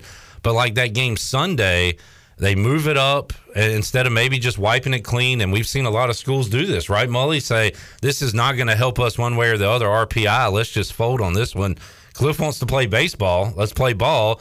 And they even sat and waited a little while after the delay on Sunday to see if they could get it in. They found out it's going to keep on raining, but uh, credit to him not taking that, you know, that RPI bonus, I guess. Well, and if you know anything about Cliff, that's not you know that's not his deal. That Yeah. staff that would be so countercultural uh, to what he's all about. So no, he.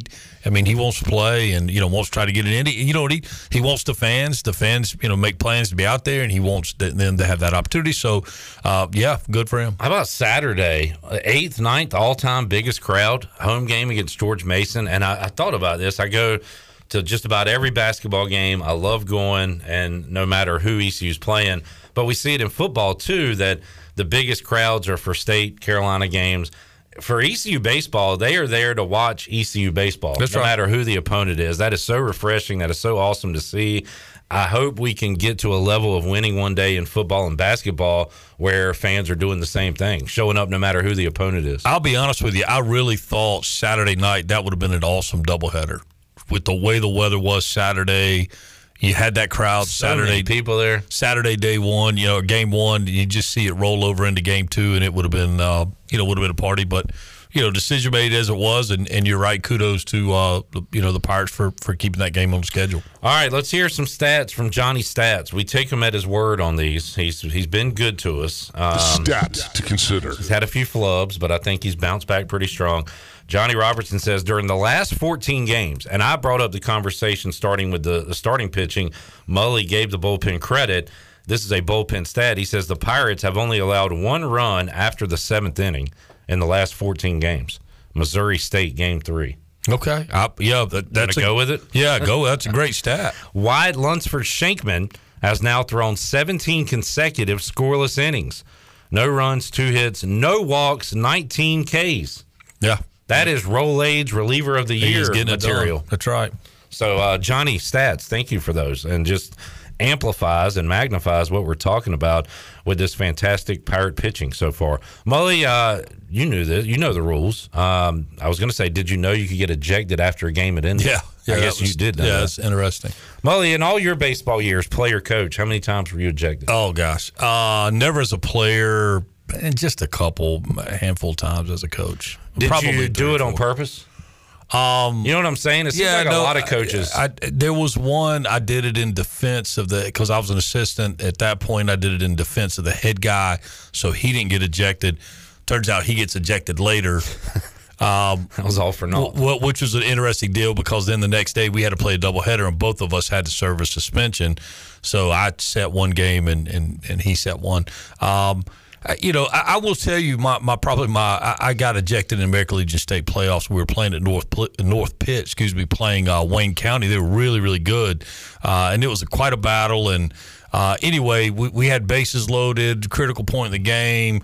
I still remember the umpire's name, and he he went, you know, we, we were like three and zero. He anyway caused three bad strikes, at least in my opinion, and, and the hitter at the plate was a good hitter. And anyway, so I kind of make a comment, raise my hand, I, I get ejected. Uh, was- he was probably quick trigger, uh, but I walk out of the gate, and there are two like eight, nine, ten year olds kind of right by the gate, and they were really close to the field and they were kids that had you know come to Triple Crown and whatever, and and, and that was a little bit of uh, a moment of Yeah. remorse that I had. You know, we, we, we, we you know we preach sportsmanship, doing things right way, blah blah blah, and here's uh, Coach Mully um, kind of letting the umpire hold it, but And we talked to Josh Moylan yesterday. He said what I expected him to say. Heat of the moment, wasn't happy, shouldn't have done it, but he did it. He served, and he served a pretty hearty uh, uh, punishment for it. Two games uh, he had to sit out. Well, and my understanding on that is actually it's kind of like Cliff's deal. The first day that they both set was the actually the ejection day because there was no more game to play, and then his second game was the player penalty for being ejected. If, so if he was ejected five During- minutes earlier, correct, he'd have had one. He'd game. have had one game. That's Yeah. right. And uh, and Cliff out on uh, Friday as well as East Carolina was able to win. Had Kobe Bortles at first, Palumbo at third, and uh, uh, Jacob Jenkins Coward said, and and Mullen said it was the signal. The signs are coming in a little different. Said that Palumbo instead of going uh, like two two one like Cliff was, likes to do the two sideways. Oh, okay. mix it up a little bit. Keep him guessing. I, I, yeah, I mean, yeah, just that's his uh, that's his flair. That's his that's his his way of throwing the signs. A lot of times those things kind of rally a team. I guess after a game that you lose, it, it didn't rally in much, but No, and I, you know, I, I've had people ask my opinion on that, and, and quite frankly, it's it's it's a, it is truly one of those decisions that's made at that time.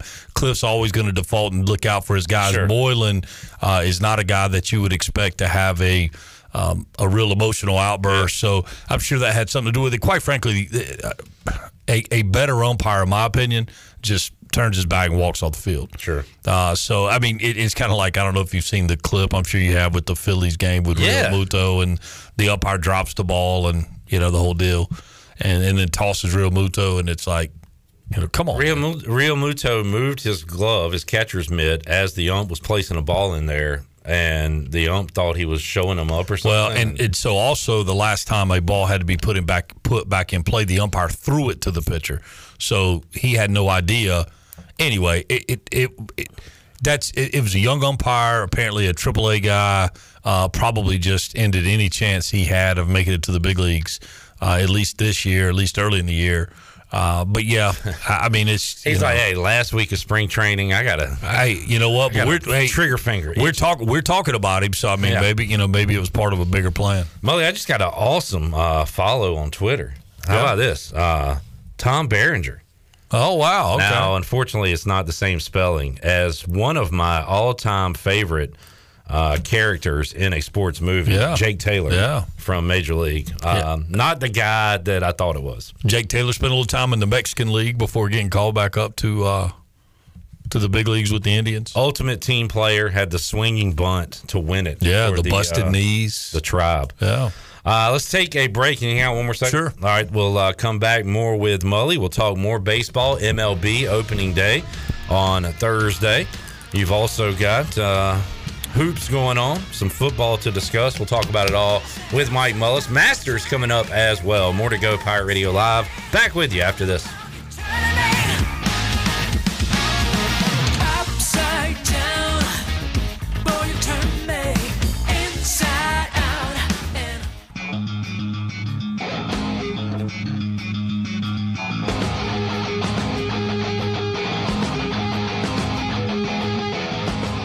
You're listening to Hour 2 of Pirate Radio Live. This hour of PRL is brought to you by First Bank. Together with our customers, we're creating a world where individuals and communities thrive. Visit the First Bank location on Arlington Boulevard in Greenville for all your personal and business banking needs. Now, back to the show. Welcome back. For the latest breaking news, interesting stories, and awesome contests that can make you a winner, be sure to follow Pirate Radio on our social media on Facebook, Twitter, and Instagram at PR927FM. You can join the over 62,000 followers today. Now let's head back into PRL. Here is Clip Rock. All right, Shirley, uh, jamming that VOB. Now, uh, this is three young women from, uh, it's, it's called Voice of Bachet Prat. They formed in Garut, which is in Indonesia, and they do uh, rock metal covers and I guess their own stuff. But uh, VOB, three like teenage girls just jamming out. I really thought it was Kid Rock on some type of alternate speed, like Kid Rock on helium? speed of play or something. Yeah, it's, So there you go. it's very Thanks for jamming that Kid Rockish. on today's show. All right, uh, Mully, we are here talking about third base and Beastie Yeah. Boys during the break. Yep. Um, let's see, what do we got going on? NCAA tournament. So Mully, th- this tournament has been great, but and Coach Mack brought this up, and I, I know what he's getting at, and I tend, I get it.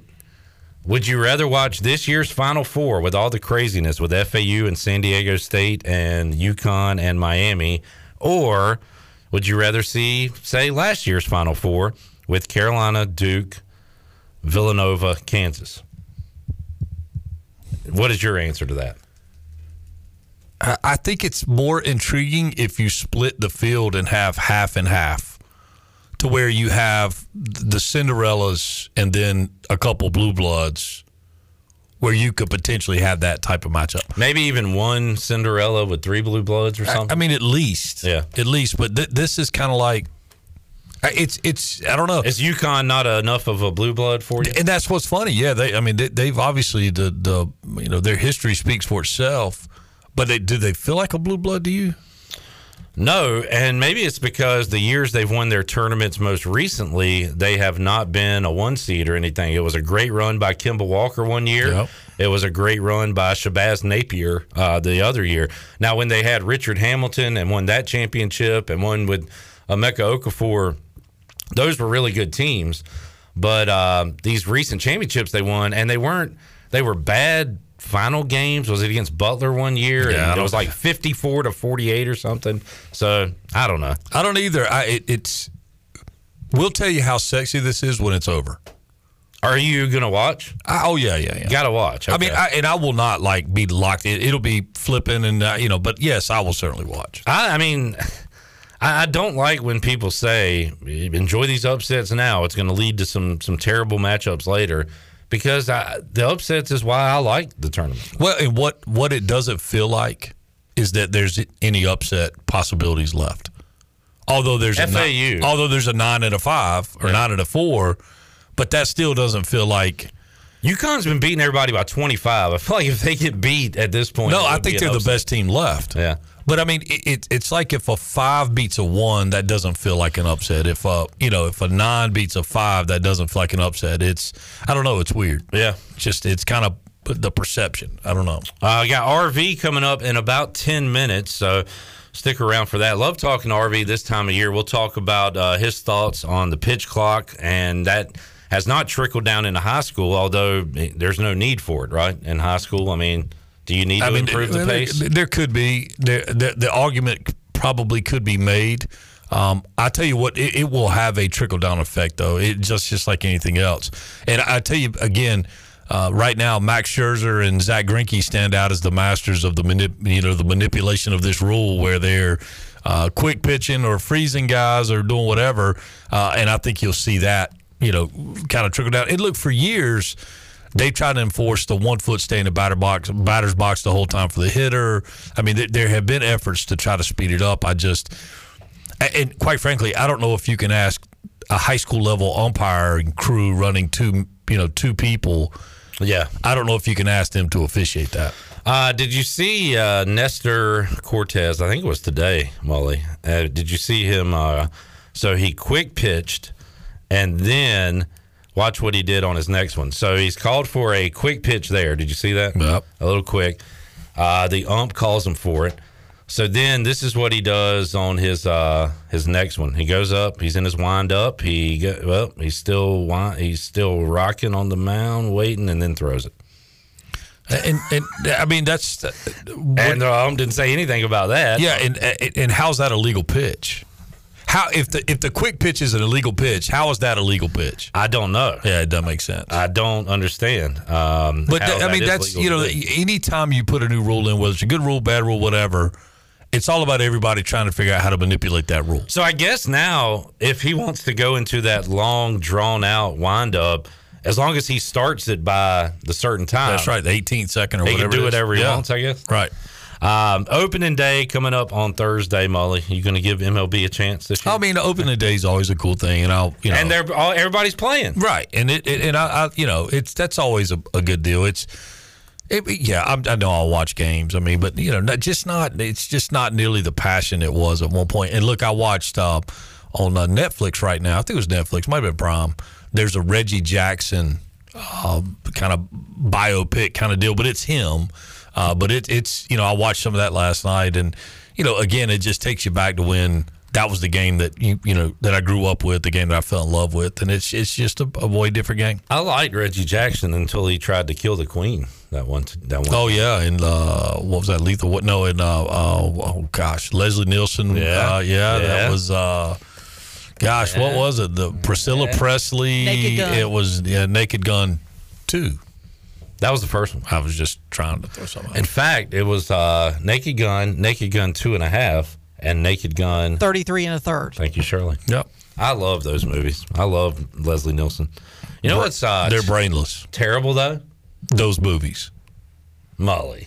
They're they're consumable, but they're certainly not great movies.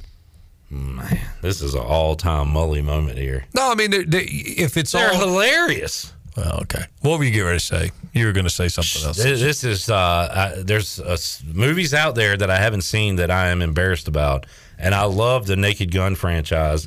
I've never seen Airplane start. It's the same movie. I know.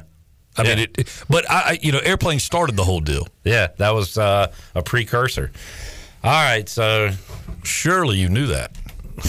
I, Don't call me I Shirley. know what you're getting at with that one, and that is to me that is hilarious, Mo. Right. Well, you just See did. how funny I that? can't stop. I mean, really. All right. Um, here's one thing that uh, is going to bum me out for baseball: Braves Nationals opening day, first game to get underway, and I won't be able to watch it.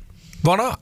The blackout stuff. Oh, that's right. Nationals. Oh, sorry, bud. We'll talk O's baseball with Mark Brown, Camden Chat. They open up in Boston. Anxious to see how the overachieving O's from 22 look in 23. Now they got a little expectations on them. So speaking of the O's, and this is has nothing to do with this year's team, but just hit kind of hit my head. Did you realize, or did you know that Reggie Jackson actually played for the Baltimore Orioles for a brief period of time? I'm sure I've asked this trivia question before, but I did not retain the knowledge. No, He I was, in, and it was not at the end of his career. It was in the middle of the career. It was as they allowed free agency, and he w- was picked up by Baltimore uh, and finished out the season, but would not sign a contract.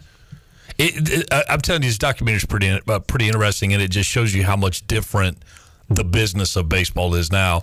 Like when they're uh, when Reggie's fighting to get forty five thousand bucks. Now you know that was in the, that was in the late seventies. So was he a jerk? Was he misunderstood? I, Both. I, you know, you only take away the way th- this thing was portrayed, and he had, you know, directing credits. Oh, okay. So I. So everybody else was a jerk. He very, he very much was a champion uh, for you know improvement in racial balance. Um, a lot of great things he did, but yeah, I think he. It's kind of funny, like Deion Sanders. You would consider, I would compare them on the field, similar bravado, right? But Deion was like, no, listen, Prime was who was on the field. I'm Deion off the field. R- Reggie seemed to just kind of be like, kind of Reggie all Barkley? the time. Charles Barkley. Um, no, I think I think I think Reggie stood for a little more than Barkley. Okay, and it was a different time too. You got to remember, man, segregation was everywhere, and he's, you know, he's dealing with that, and you know, and and, and baseball, you know, kind of has a. Again, if you watch the movie Forty Two or just any any documentaries as it relates to the game, you'll see, you know, how how much that affected the the early days of of the integration of the game. But um, I it, it's interesting. It's worth watching it. I I literally think I may go back and watch it again, or at least parts of it, Well. just you know, just because it, it it did leave you going, man. I don't know if I like this guy or not. Yeah, I had, had not heard of it. I'll check it out. That's pretty cool. Um, can anybody beat the Astros in the AL? And that'll be the Mariners in their own division, somebody from the Central, one of those teams from the East. Uh, Baltimore. I no, I, I don't know. All right. I mean, I don't think so. Who's going to win the NL East? God. And if you say anybody other than the Braves, then you're just. Well, I'm stupid. Um, I mean, the Phillies.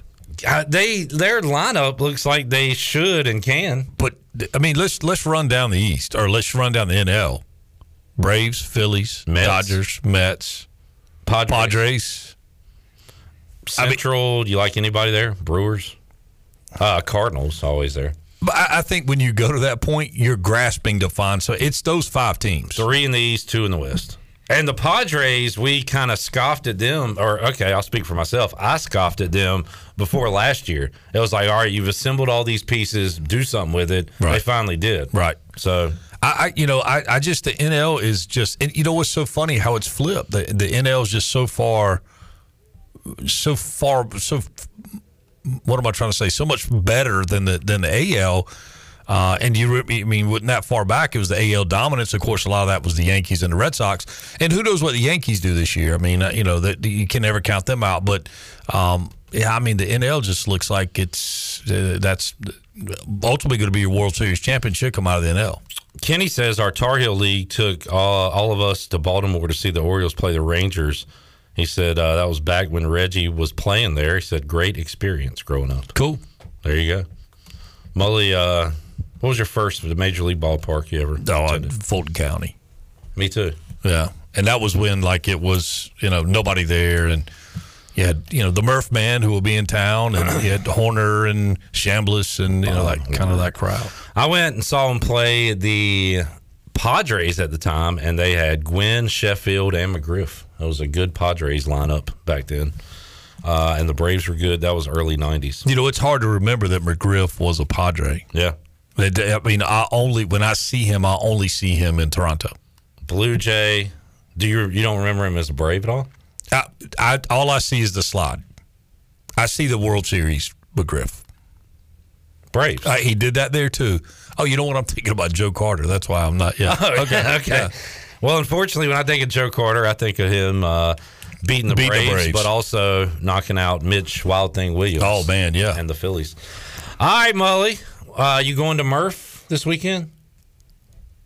Murph. Dale Murphy. Oh yeah, yeah, yeah, yeah. You had me crossed up. I was still thinking How about the Murphy Center? I was still thinking about, Murphs. That's why I was going about going. Is there a ball game or something I don't know about? No, I'm probably going to go over to Clark LeClair this afternoon. I mean, I literally was trying to, you know, figure out where you were going. That yeah, yeah. Of All right. I'll see you there. I plan to be there. Sure. Looking forward to that. Yeah. Thanks for hanging out, man. Absolutely, bud. Mike Mullis joining us inside the Pirate Radio studios. We'll take a break. Continue the baseball chat with RV, Ronald Vincent. He joins us next on Pirate Radio Live. Back with you, hour three. More to go after this.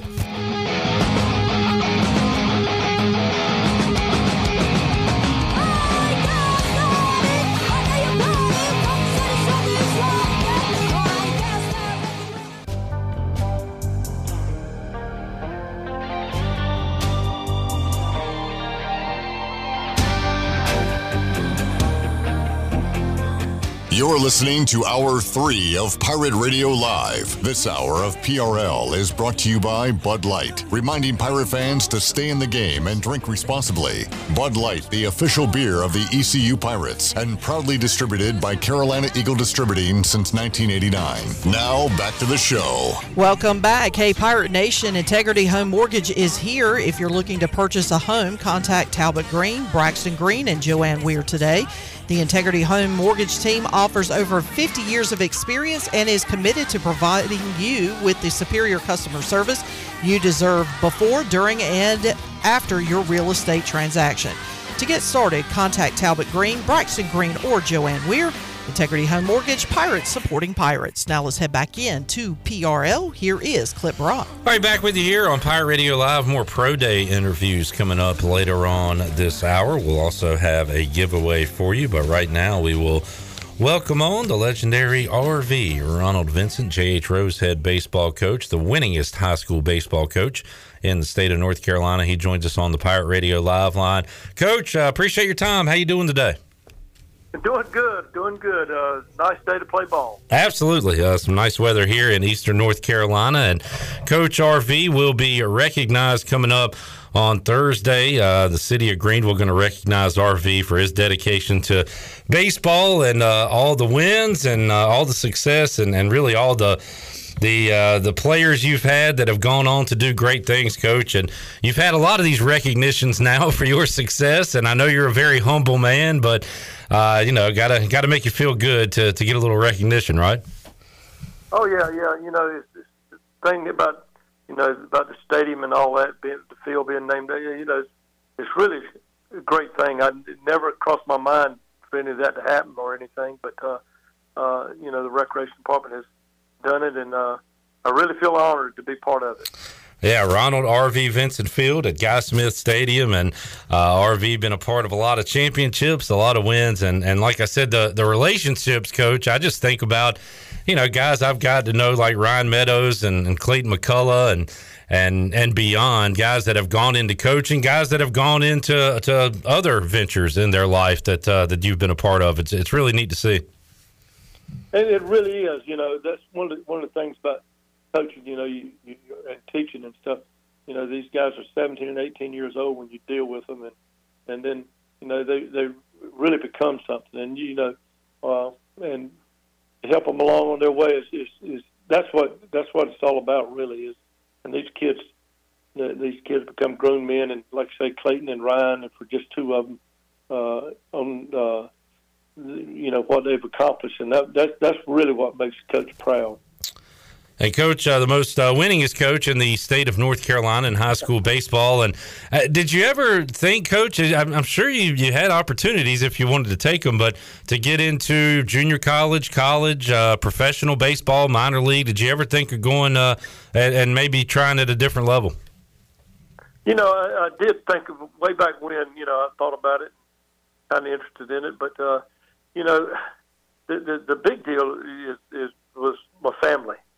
When my, you know, and, and I just didn't want to be gone that much. Yeah. As much as the college coaches have to be gone because I had my children, and uh, uh, and that was, and it, it has always been just like everybody else. That's you know top of your list, and uh, uh, I thought about it a little bit, and then thought about all the times they've always recruiting, always doing this, always, you know, got camps and stuff. And I was saying, you know, I, I think I'm just going to be happier right where I am.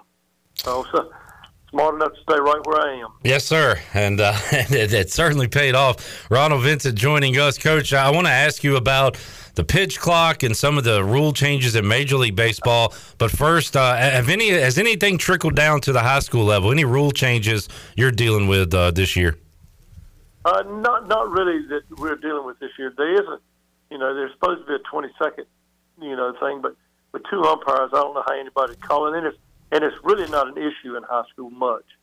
Uh, uh, one of the, you know, the length of the game is a big issue uh, in every uh, at every level, and uh, so so. But the, you know, we're supposed to have a certain amount of time to get on and off the field, and and uh, we're supposed to have you know, between the last out and the next pitch is supposed to be a certain time, but invariably the catcher makes the last out, and or his own bases when he gets out, and he's got to put his stuff on, and that just right. you know, takes a little while. But but uh, you know, speeding up the game is is is a big deal, and it should be a priority because it, baseball baseball needs needs to be moved. It's a whole lot easier to watch when games flow you know, you look at the college games this year, clip uh, that we've seen, and it's a whole lot easier to watch, isn't it? You, you're Absolutely. You know, a whole lot easier. To, And even a three hour game now, coach, feels like it goes by faster just because the, the pace and there's more happening. And, and it seems like I've talked to the players on Monday here on the show, both the pitchers and the hitters, uh, more so the pitchers, but even the hitters like it as well. There's a, a nice flow to the game. yeah, yeah. There's not so much dead time, and you know, and that that's. Uh, uh, uh, I, I agree with what the players are saying and what you were saying that uh, you know the efforts to speed up the game. These are some of the things they can do, and you know, high school is not that big a deal. The pitchers and the hitters don't take that much time, and and, uh, and it's only seven innings. And uh, because, as you well know, because you're out there, eighth and ninth innings can last forever. Sometimes Especially on a Sunday when you run out of pitching and it's uh, it's tough out there. run out of pitch. when you run out of pitching, well, who's next? I don't know. Let's get somebody out there. I'll tell you what, though. On that note, Coach, how about the uh, the pitching of the Pirates this year? That that weekend rotation, and then what they've been able to do midweek with Garrett Saylor and, and Root and those guys. Yeah, you know, because that's always been East Carolina. We, we we've had three or four pitchers, but now now the staff appears to be much deeper, and we're getting people out. Uh, yeah, that's a uh, that's a big deal for East Carolina getting that next line of pitchers because we've we've always had one or two who play with anybody, but now we seem to have five or six that are ready to play with anybody. That's a big deal. Big deal. Yes, sir. Talking to Ronald Vincent today on Pirate Radio Live. Coach, uh, how do you feel about the, the shift and banning the shift in Major League Baseball? And, and do you use it? Do you see it in high school a lot? Uh, some, but not to the extent we don't. We don't have the uh, uh, information on other Right. teams that the uh, major league teams do, and some teams shifted. You know, it, it's uh, I, I I'm kind of torn between the shift. You know, why don't the guys just hit it where somewhere they hit it somewhere else? Or, or why? Why? You know, but you know, I understand. You, they shifted, put everybody for left-handed. They put everybody on the right side, and then run that cutter in on the guy's hands, and it's a strike, and he doesn't have a choice but pull it.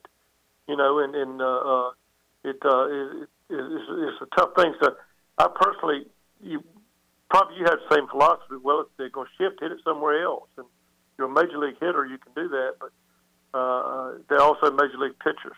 And Yeah. and make you make you uh, pull that thing and then uh, into the shift. And uh, I'm glad it's done with personally, though. And in, in the long run, I'm glad that they're going to try not to do it.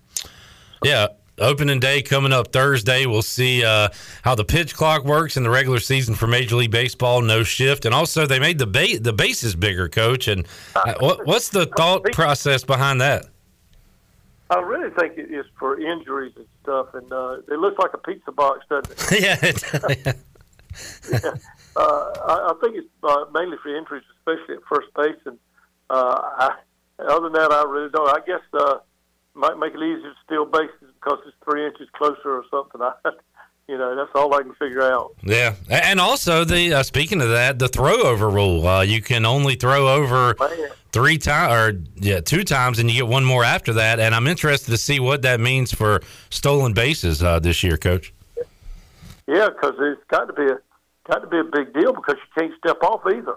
Yeah, You know, and so so uh, the pitcher's going to time it up, and uh, I mean the base runner's going to time it up. I I think that might be a really big deal because you know some pitchers like to throw over there four or five times to a batter, and uh, uh, and you know not really trying to pick him off, but just trying to keep him close to the base. You know, so the catcher has a chance to throw him out. And I think uh, you know as the year goes on, I think you're going to see more more running, which you you know I, uh, most people like to see that stuff. See more running, more hit runs and stuff, especially when they know the pitcher has to throw it across the plate. Yeah, I think it's going to be a, a and that, that that might be the biggest deal of all of them eventually. RV joining us, Coach. Did you uh, did you watch the World Baseball Classic? What would you think of that tournament? I I, I love the parts I watched. Yeah. I get much of it, much of it because they were playing a lot of the same times we were playing, and uh, uh, but uh, I, I love to watch the parts. Like God, those guys got after it, man. They really did. I that's enjoyable and so many good players. Golly, man, where are y'all coming from? And it was fun to watch. And, and uh, we had Brandon Manning on who played at Conley and Pitt and ECU, and he said it watching it, it reminded him of Legion Ball, where you're you're playing with guys that you're usually playing against, and also you're playing for something bigger than yourself. And I liked it just because I like the guys were really having fun out there playing baseball. Yeah, yeah. You know, you. I, I love what Brandon said, which is so true. But uh, golly, they, they, you know what a what a good. It, it looks like it's fun. It looks like they wanted to be there. Uh, I, I really got the impression they could have taken all the money out of it to the players and Yeah. still wanted to play out there. Yeah. Taking all the money away and they still wanted to be there. But uh, uh, I enjoyed it. So anyhow, Ronald Vincent joining us today on the Pirate Radio Live Line. Coach, I always ask you this every year, but and and I think your answer is pretty similar every year. But but how much has the game, the players changed? You know, since you first got into it, and it, I, I feel like your answer every year is pretty much at the end of the day is still baseball. And and is that kind of how you feel going into 2023 with your Rose team? I mean, you you recognize any changes from these guys compared to guys you coached 20, 30 years ago? Uh, you know, they you're, you're exactly right. They, they're pretty much the same. But uh, uh, a lot of techniques, a lot of training techniques have changed. You know, a lot of things have changed. You know, with uh, uh, physical. You know, you go get your physical therapist. You have your hit. You have Yeah.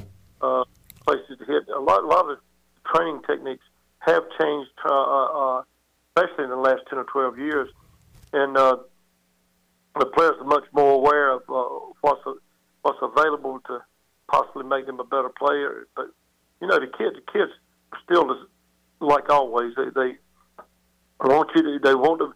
They they want some discipline. They you know you there your own time. They don't want people just walking in and out and you come to practice every day. They, stuff like that. But uh, uh, like I say, the training techniques in the last eight or ten years.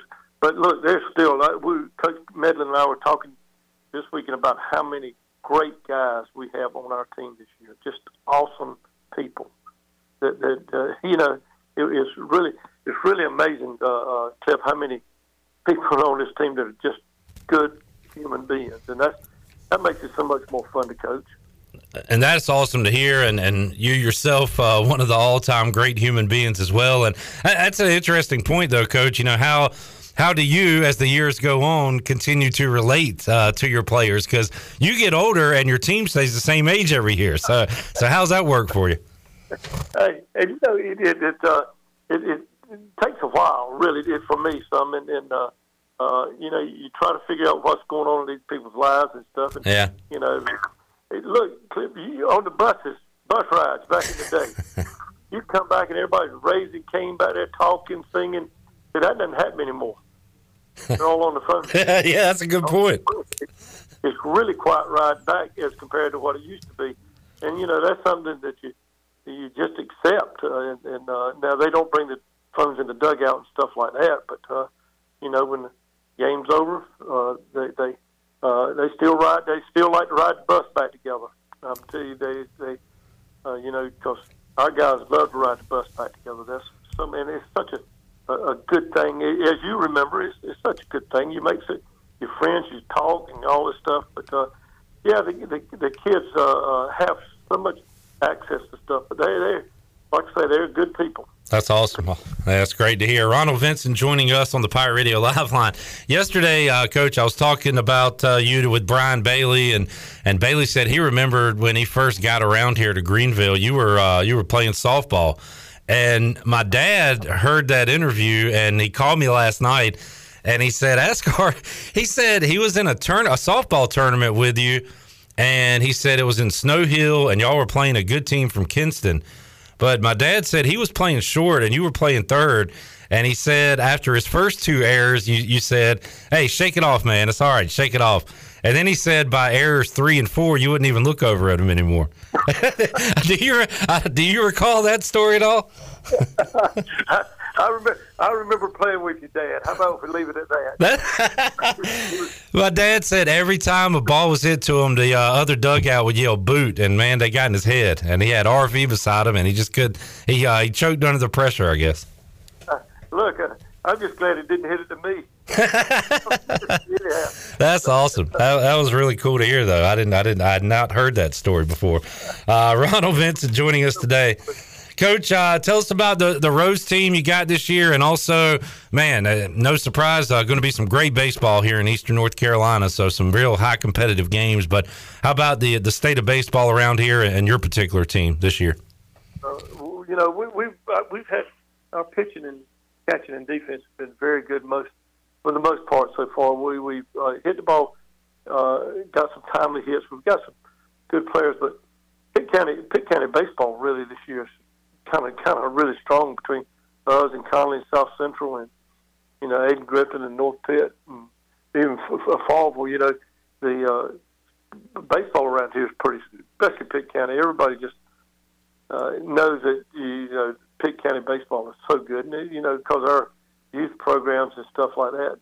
So, uh, uh, but Conley, Conley's, you know, they're uh, I think they're still undefeated, and uh, South Central's lost one or two. It's going to be it's going to be tough. Whoever you know comes out of this uh, conference, it's, it's going to be it's going to be a good team. So, a lot of good pitchers out there now. A lot of good pitchers. Just such a, a great baseball area, and that goes all the way down to the, the little leagues and beyond. Uh, Ronald Vincent joining us today. Coach, I- I'm not going to ask you about your bracket. That probably blew up like everybody's, right? I I had Purdue going all the way. Oh no! yeah, well, uh, you you and everybody else uh, messed up this year, that's for sure. Uh, but coach, uh, man, great to, to talk with you. Do you and uh, Marvin have any big league ballpark trips planned for the summer? Y'all y'all got any plans to go anywhere this year? Yeah, we, we were talking about it today at lunch. As a matter of fact, uh, uh, uh, my my hope this year is to go to Cooperstown somehow. Okay. I have, I've never been to Cooperstown, and I've just really, really want to go there. And uh, uh, there's, you know, uh, there's a good chance we try to hook up with Clayton again somewhere sometime. Yeah.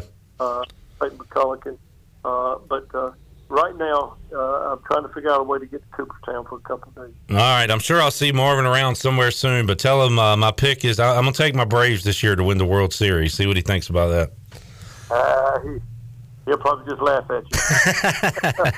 RV, thanks so much for joining us. Congratulations on, on all the honors, and uh, got a celebration going on this Thursday. Going to be really neat uh, for Coach RV. It's Ronald uh, RV Vincent Field out at Guy Smith Stadium, and just all the the the great job he's done on the field, but also off the field, RV. And I'm a Conley guy, but uh, you're you're tough to, to root against, RV. I'll say. I think even Conley folks love you, right? I hope so. That's about two and a half hours each night. Uh, Yeah, right. Exactly, Coach. Thank you so much. Keep up the great work, and uh, we'll talk to you soon. All right, thanks, Cliff. Talk to you later. There is uh, the legendary RV Ronald Vincent joining us on the show today. One of the all-time great guys, and uh, just so happens to be the winningest high school baseball coach in the history of our state. All right, let's take a break. We'll come back. We'll uh, switch gears, talk a little football, more pro day interviews. Holton Ahlers, C.J. Johnson, Isaiah Winstead, Noah Henderson, Miles Berry. We'll hear some of that and make you a winner when we return on Pirate Radio Live. A lot more to go. We're back with you after this.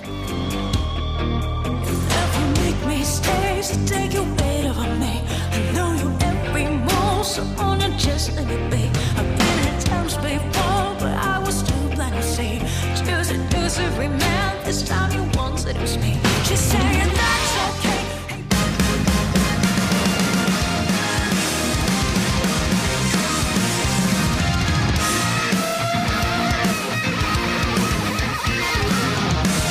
You're listening to Hour 3 of Pirate Radio Live. This hour of PRL is brought to you by Bud Light, reminding pirate fans to stay in the game and drink responsibly. Bud Light, the official beer of the ECU Pirates, and proudly distributed by Carolina Eagle Distributing since 1989. Now, back to the show. Welcome back. Quality Equipment is your full service John Deere dealer with 28 locations to serve you. Quality Equipment is open in Winterville next to Sam's Club or visit qualityequip.com to find the location near you. Now let's head back in to Pirate Radio Live. Here is your host, Cliff Brock. All right, let's hear more from 2023 Pro Day. We were out there earlier today getting interviews, snapping pics, uh, shooting video. You can check it Missing out. lunch meetings? Oh man, yeah. Can we hear that again? The, the, the disappointment in Chandler's voice. Thanks, Kate. No luck, man. We've been out here so long. Yeah, I missed a lunch meeting today. Sucks, man. The amount of dejection in his voice. Man, I missed the lunch meeting today. Because I believe we were going to go to Chico's, and I was very Oh, excited. Oh. But the grind never stops, man.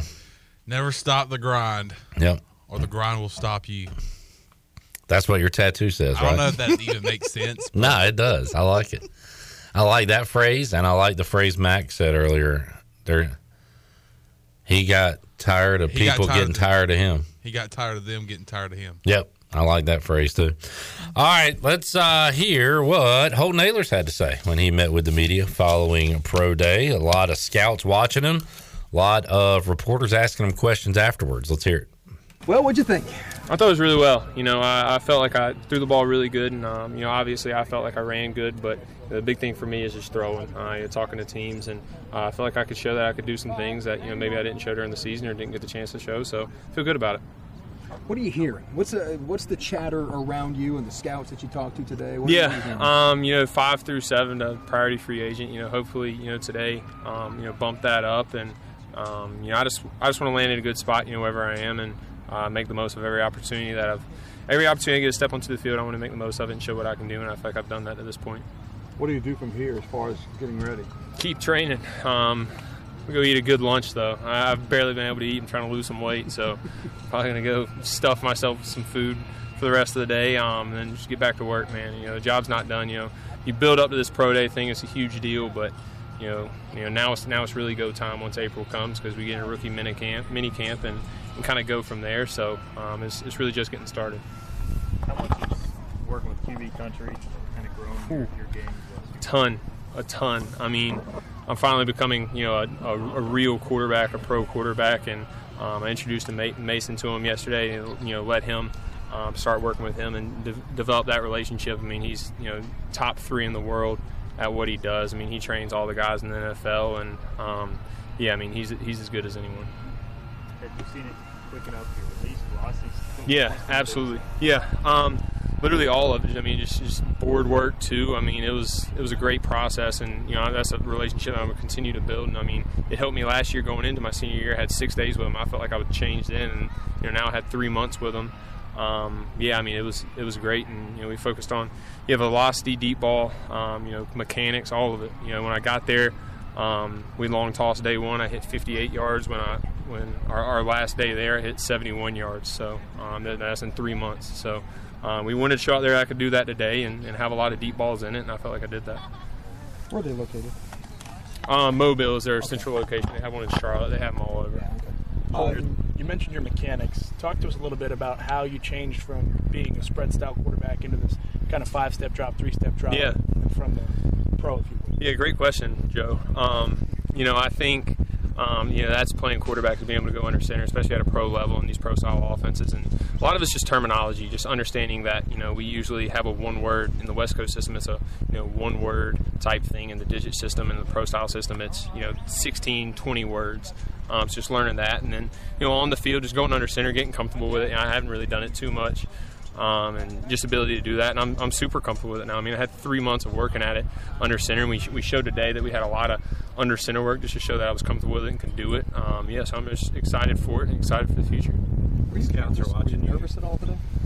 Was I nervous today? Um, I was nervous for the vertical because like I only had the vertical inside to warm up for, so I'm like I'm, I've never just warmed up for a vertical. Um, but once I got out here, man, got on the field, I was, I was ready to roll. They're watching you throw Holton, but also they're watching your receivers catch. So Yeah. what's it like helping out your, your teammates maybe get a shot at the next level? Oh, it was great. Um, you know, we, we had you know my, my QB coach got here about a week ago, and we had you know practices and then walkthroughs going through this. And um, I mean, you're sitting out here with you know some of your best friends in the world, and you look and like I mean, we're all chasing the same dream, and we all came here to chase that dream. And you know, now every single NFL team with with multiple guys here here to watch us. Like, why would you, we not you know go out there and try to put on a show? And you know, I felt like we did that today. And going off that, do you feel like you have to be maybe perfect in a situation like that? Nah. Um, if you ever think about being perfect as a quarterback and really as a player, or I mean, shoot even as a person, I mean, you're gonna you're gonna have misses. I mean, you're, that's just that's just part of life. But you know, I just try to make it you know the most of every single throw, and you know, even if I did miss, I wanted to miss you know deep. I wanted to show I could you know push the ball vertical, and I felt like I did that. Can you touch on being out here with CJ and Nate? Yeah, it was great. Um, you know, I wanted Coach Connor to be a part of it, and uh, you know, those were were here with Caden Norman. You know, I wanted him to be a part of it too, and he snapped at me today. And you know, those guys mean a lot to me. Um, they mean a lot to my life. And you know, before I was you know training for the draft or you know with QB country with you know pro guys, you know, those were the guys that helped me get to where I was at. So I wanted to make sure that I bring them along and, and show appreciation of them. And some of my best friends, and you know, I really appreciate them. How do you think your support system has impacted you through this process? a ton. Um, you notice, you know, I've lived in Greenville my whole life, so I've never been away from my family. But you know, you notice I was in L.A., um, Orlando, and then Mobile, and um, you know, I wasn't home for a couple months. And you realize, you know, who's calling you. Um, I'm super busy, and you know, I'm working out from you know, 7:30 to 3:30 every day, and then the rest of the times either yoga or massage or something to work on your body. So um, you notice who texts you, who calls you. Um, I mean, even some of my high school friends today, I didn't even know they knew they knew that it was my pro day. One of them is is at Army, the University of Army right now, and he texted me and said good luck. I'm like, dude, how'd you even figure out it was my pro day today? So just uh, just having people that care about you, um, and you know, obviously, um, the circle. You know, there's going to be people coming to to me now because you know, I mean, it's a, you get into the pros. You know, more people want to be around you. But you know, I'm gonna keep my tight circle. I have, you know, playing here, playing your hometown. There's a lot of noise, so I had to always keep it tight. All right, there is Holton Ahlers following today's pro day and looking to see what his next move is. he's going to is is going to continue the training, uh, getting ready for the upcoming NFL draft. All right, uh, one of his favorite targets for years and years now has been C.J. Johnson. Let's hear what C.J. had to say following his pro day. DJ 5K, how do you think you did today? I think I did pretty well. I mean, uh, me and my boys, we trained pretty hard for the last three months for this opportunity, so I think we came out here and did a great job. It, uh, you've been building for this day for a long time. You know, the combine didn't work out how you wanted. Uh, the, just talk about the pressure of this day and, and being able to perform for all the scouts. I mean, it's a it's a it's a big pressure situation, but I mean, uh, you just got to look at it as another opportunity to show everybody what you got. CJ, what do you do from here as far as, as what your next step is? Uh, next step will be um, I'll be flying out to uh, New Orleans April 1st for a 30 visit and um, and just training all the way up until the draft until I get picked up. what type of feedback have you gotten throughout the process from scouts? What they like, what they want to see you better at? Um, I've gotten a lot of feedback. Uh, they like they like my size. They like uh, the big slot um, scenario that they can put me in. And um, as far as it's things I need to work on, they've been they've been really keying in on my speed and just wondering how fast I am. CJ, obviously you were an outside guy coming in, and then you played slot some last year. How important is it for you to be versatile in both those positions for these guys looking for you in this draft? Oh man, it's, uh, it's very important. Just being uh, just being able to play more than one position gives you a value that uh, that they look for in the NFL, and um, the value is all you can go off of. What's the best advice you've been given through the, throughout this whole process? Um, I'll just say be myself and um, just be completely honest. Any idea what you ran in the, the 40? Uh, I've, I've heard four five seven. I've heard four six one. Um, I don't know exactly. So. Are you happy with the you know anything in the four fives or kind of? Ah, yes, uh, I am. Uh, I've been I've been working. I'm I'm 225, so uh, to be able to move that way is pretty good. You talked about playing in the slot. Do Most teams kind of see you in that role in the NFL, or have you thought about playing outside? Uh, a lot of teams have talked to me about playing the big slot role, uh, not as much as the wide out role. So. How did it feel having some fellow Pirates on the field with you today while you were building your profile? Oh man, it was great just being able to uh, get after it with my boys one more time, and I love these guys, man. I, I did some time with them, so I mean, After catching all those passes from Holton, what was it like doing it one last time in front of NFL scouts? You guys started when you were kids. I mean, I mean, it's it's just a dream come true, honestly. Uh, uh, sadly, this is our last time we'll probably be throwing together, but I mean, it was a blessing. All right, uh, Holton and CJ have to go to the same pro team now, right? I mean, we got to continue this thing from Conley to ECU to the pros. But uh, you heard CJ there, and uh, I will say it was a pretty well-oiled machine. You can you heard Holton talk about how they prepared for it, practiced for it, and uh, it was cool to see them running routes and Holton connecting with his receivers, with uh, Ryan Jones, with Keaton Mitchell, with Darius Pinnix, uh, who was there, former Pirate running back today, out at Pro Day. All right, let's hear from our guy Isaiah Winstead, uh, who we talked to heading into Pro Day on Saturday. We aired that for you yesterday on our show and had a chance to catch up with him uh, here at the end of Pro Day today. Here's how it sounded. Isaiah, you're a bigger guy. Obviously, with a large frame like yours, you really wanted to show these scouts what it's like to move vertically and horizontally. How do you think you did today?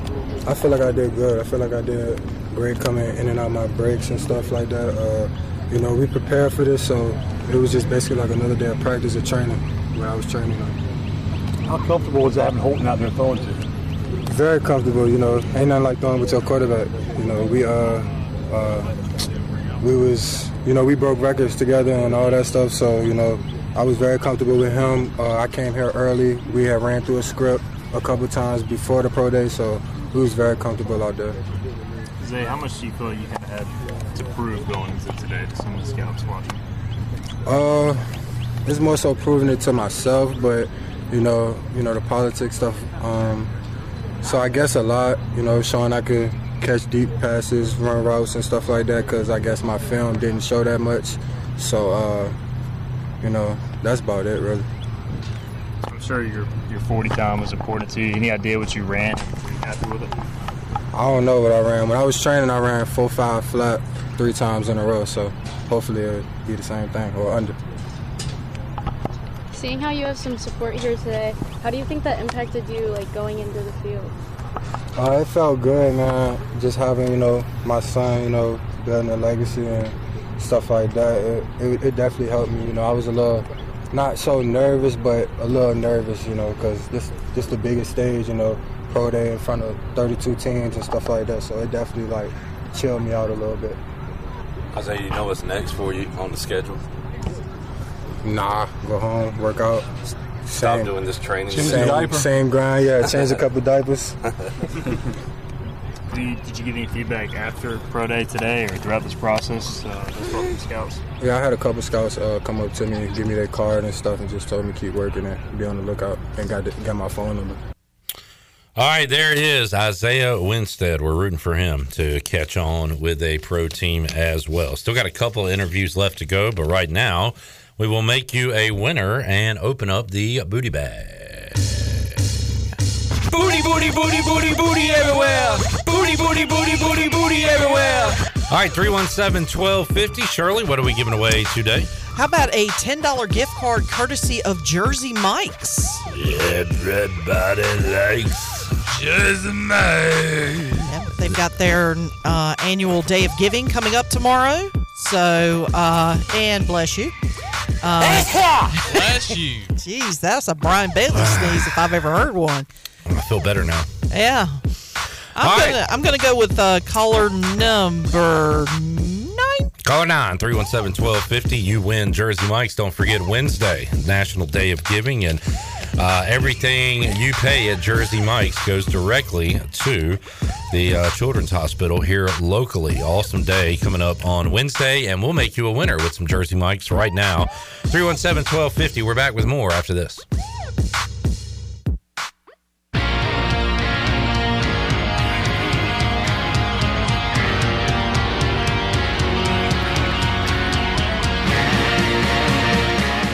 Listening to Hour 3 of Pirate Radio Live. This hour of PRL is brought to you by Bud Light, reminding pirate fans to stay in the game and drink responsibly. Bud Light, the official beer of the ECU Pirates, and proudly distributed by Carolina Eagle Distributing since 1989. Now, back to the show. Welcome back. Do you want to get rid of wrinkles, tighten and lift your skin? How about smooth your skin texture, erase veins and brown spots, and get rid of unwanted hair? Are you interested in Botox or filler? Contact the licensed professionals at Beauty Bar Medi Spa on Red Banks Road in Greenville. Free consultations are available by calling 752 1406 or visiting beautybarmedispa.com. Enjoy your visit, love your transformation. And congratulations to John Carden of Winterville was the big winner. Picked up a $10 gift certificate courtesy of Jersey Mike's. Don't forget tomorrow is their annual day of giving. All proceeds from any Jersey Mike's location in the city of Greenville will go uh, to the Children's Hospital right here in Greenville. Now let's head back in to PRL. Here is Cliff Brock. Back with you, Pirate Radio Live here on a Tuesday. Y'all feel like something's missing? Something feel a little off? No? No, you feel good, Chandler? I noticed. Uh, Wait, that what's Jonathan, today? Jonathan wasn't on the show. Tuesday. Bryce. Bryce Williams. Where the heck is Bryce? He will rejoin us next week. What? Said he was traveling from Florida. Told us he oh, had to go. that's go, right. he uh, had to go pick up a boat. drop off and pick off a boat, pick up a boat. So Yeah, that's right. I forgot. Man, I mention that. missed you, buddy. that was kind of sad to hear. Chandler didn't even miss him. Crap. I, I, I noticed that Jonathan wasn't on the show before I did. Uh, before I noticed that Bryce wasn't on the show. He was on the show. Well, yeah, he He not till joined us four o'clock. later in the show, but not we in didn't first do segment. our uh, our normal rankings. Yeah. Which, um, oh yeah, we were gonna do non-sports athlete. That didn't make any sense. Non-sports alum for all the opposing football teams on the schedule. That's been homework has been uh, postponed. Now Ellerby will be on Thursday at three. Should we do it then? Yes. Might as well. All right, we'll do that Thursday at three o'clock. Uh, a couple more pro day interviews to get to. Big Noah Henderson, and uh, he is looking to make it on the next level, and just great to see him active and uh, being able to play and complete his career at ECU after some uh, some really tough injuries, but looking good out there now. And uh, he talked to us today after pro day. Noah, how do you feel like you went out there? Uh, I feel like I did pretty good. You know, I worked hard. It's been a long way. I was just ready to get out here, you know, show what I've been doing. Obviously, you've kind of had an experience with the Hula Bowl and you went out to the NFLPA Bowl. What, what has this whole process been like? How much have you kind of grown, learned? It's honestly, honestly just a blessing and eye opener. You know, not many people get to get the experiences I've had. You know, just taking it all in and you know working as hard as I can. What drills do you feel like were most important for you to, to show out and do well at today? Uh, really, the position drills just showing that I've got the great feet that I can move, and somebody with power, you know, can go to the next level and move people. When you go out there, are, are there any nerves at all, or are you kind of relaxed? Yeah, I'm relaxed. You know, I'm a guy that I like to perform. I like to be in front of a lot of people in a large crowd, so you know, I'm used to it. Did it help having so many other pirates out there with you? Oh yeah, it's great to have my teammates and former teammates. You know, guys that I came in with. So yeah, it was a great thing. Did you get any immediate feedback from scouts? You talked to anybody out here? Uh, no, but you can kind of see like the oohs and the eyes and like the facial expressions after you might make a good move or you're doing this well. Gotten much feedback throughout the process on just kind of like where they, they see you, where you stand, that sort of stuff? Oh yeah, I've heard from a lot of scouts. You know, I was at the NFLPA and the Hula Bowl, so I got that opportunity to meet with probably like 30 teams out of all of them. So you know, I've just been hearing like what they want to see and what they think I can do. What are some of the things they really like about your, your film, your your playing style, and then what do they want to see you continue to improve? Uh, just athleticism. Everybody loves it. I'm a big athlete, a guy that can move. Uh, a lot of talks about maybe moving me inside the guard and things like that. But really, everybody knows that I've got a dog. Everybody just wanted to see me finish, finish, finish. What do you think about playing guard? Is that s- something? I'm that- all for. Whoever wants to pay me to play guard, I'm there. All right, there he is, Noah Henderson. Brian Bailey asked him where his dog was. No, it's that right here, pointed his chest. So Bailey was really interested in that dog. Where's your dog at? and Bailey also said, "We'll see if this is uh, he goes by this." Um, he said he's going to start using that, using the phrase. Yeah. Said he's got a dog with him. So I, I got the dog with me. got my dog with That me kinda today, and that kind of thing. Commodore. That's you. The, the Commodore. All right, I went one on one with one of our favorites from the uh, Delcor Players Lounge in football season, Miles Berry, and uh, talked to Miles after pro day. Let's hear that.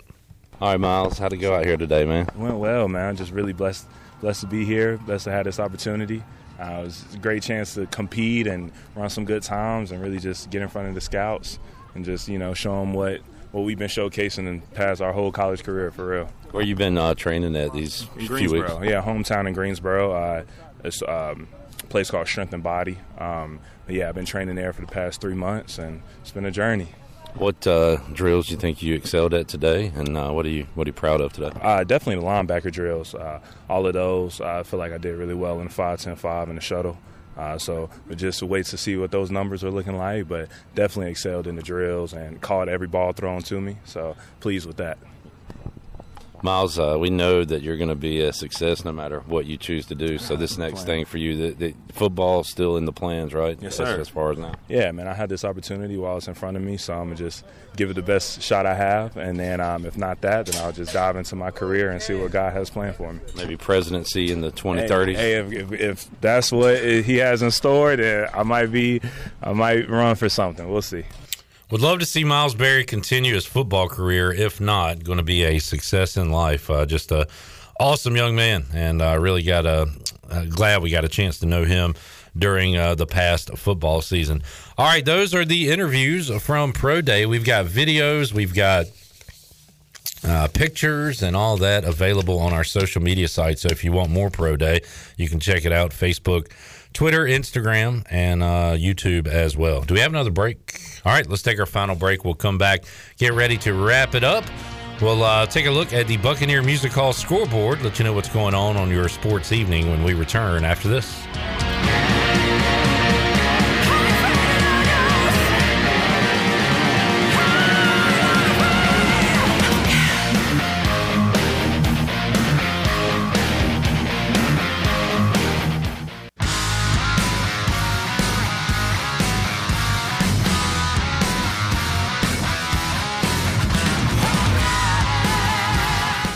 Listening to Hour 3 of Pirate Radio Live. This hour of PRL is brought to you by Bud Light, reminding pirate fans to stay in the game and drink responsibly. Bud Light, the official beer of the ECU Pirates, and proudly distributed by Carolina Eagle Distributing since 1989. Now, back to the show. Welcome back. It was a down day for the stock market today. The Dow was down 37 points and finished at 32,394. Nasdaq was down 52 at 11,716 and the S&P was down 6 at 3,971. That's your Wells Fargo Advisors financial report for a personal look into investing. Call Wells Fargo Advisors today at 756-6900 in Greenville. Wells Fargo Advisors LLC, member SIPC. Now let's head back in to PRL.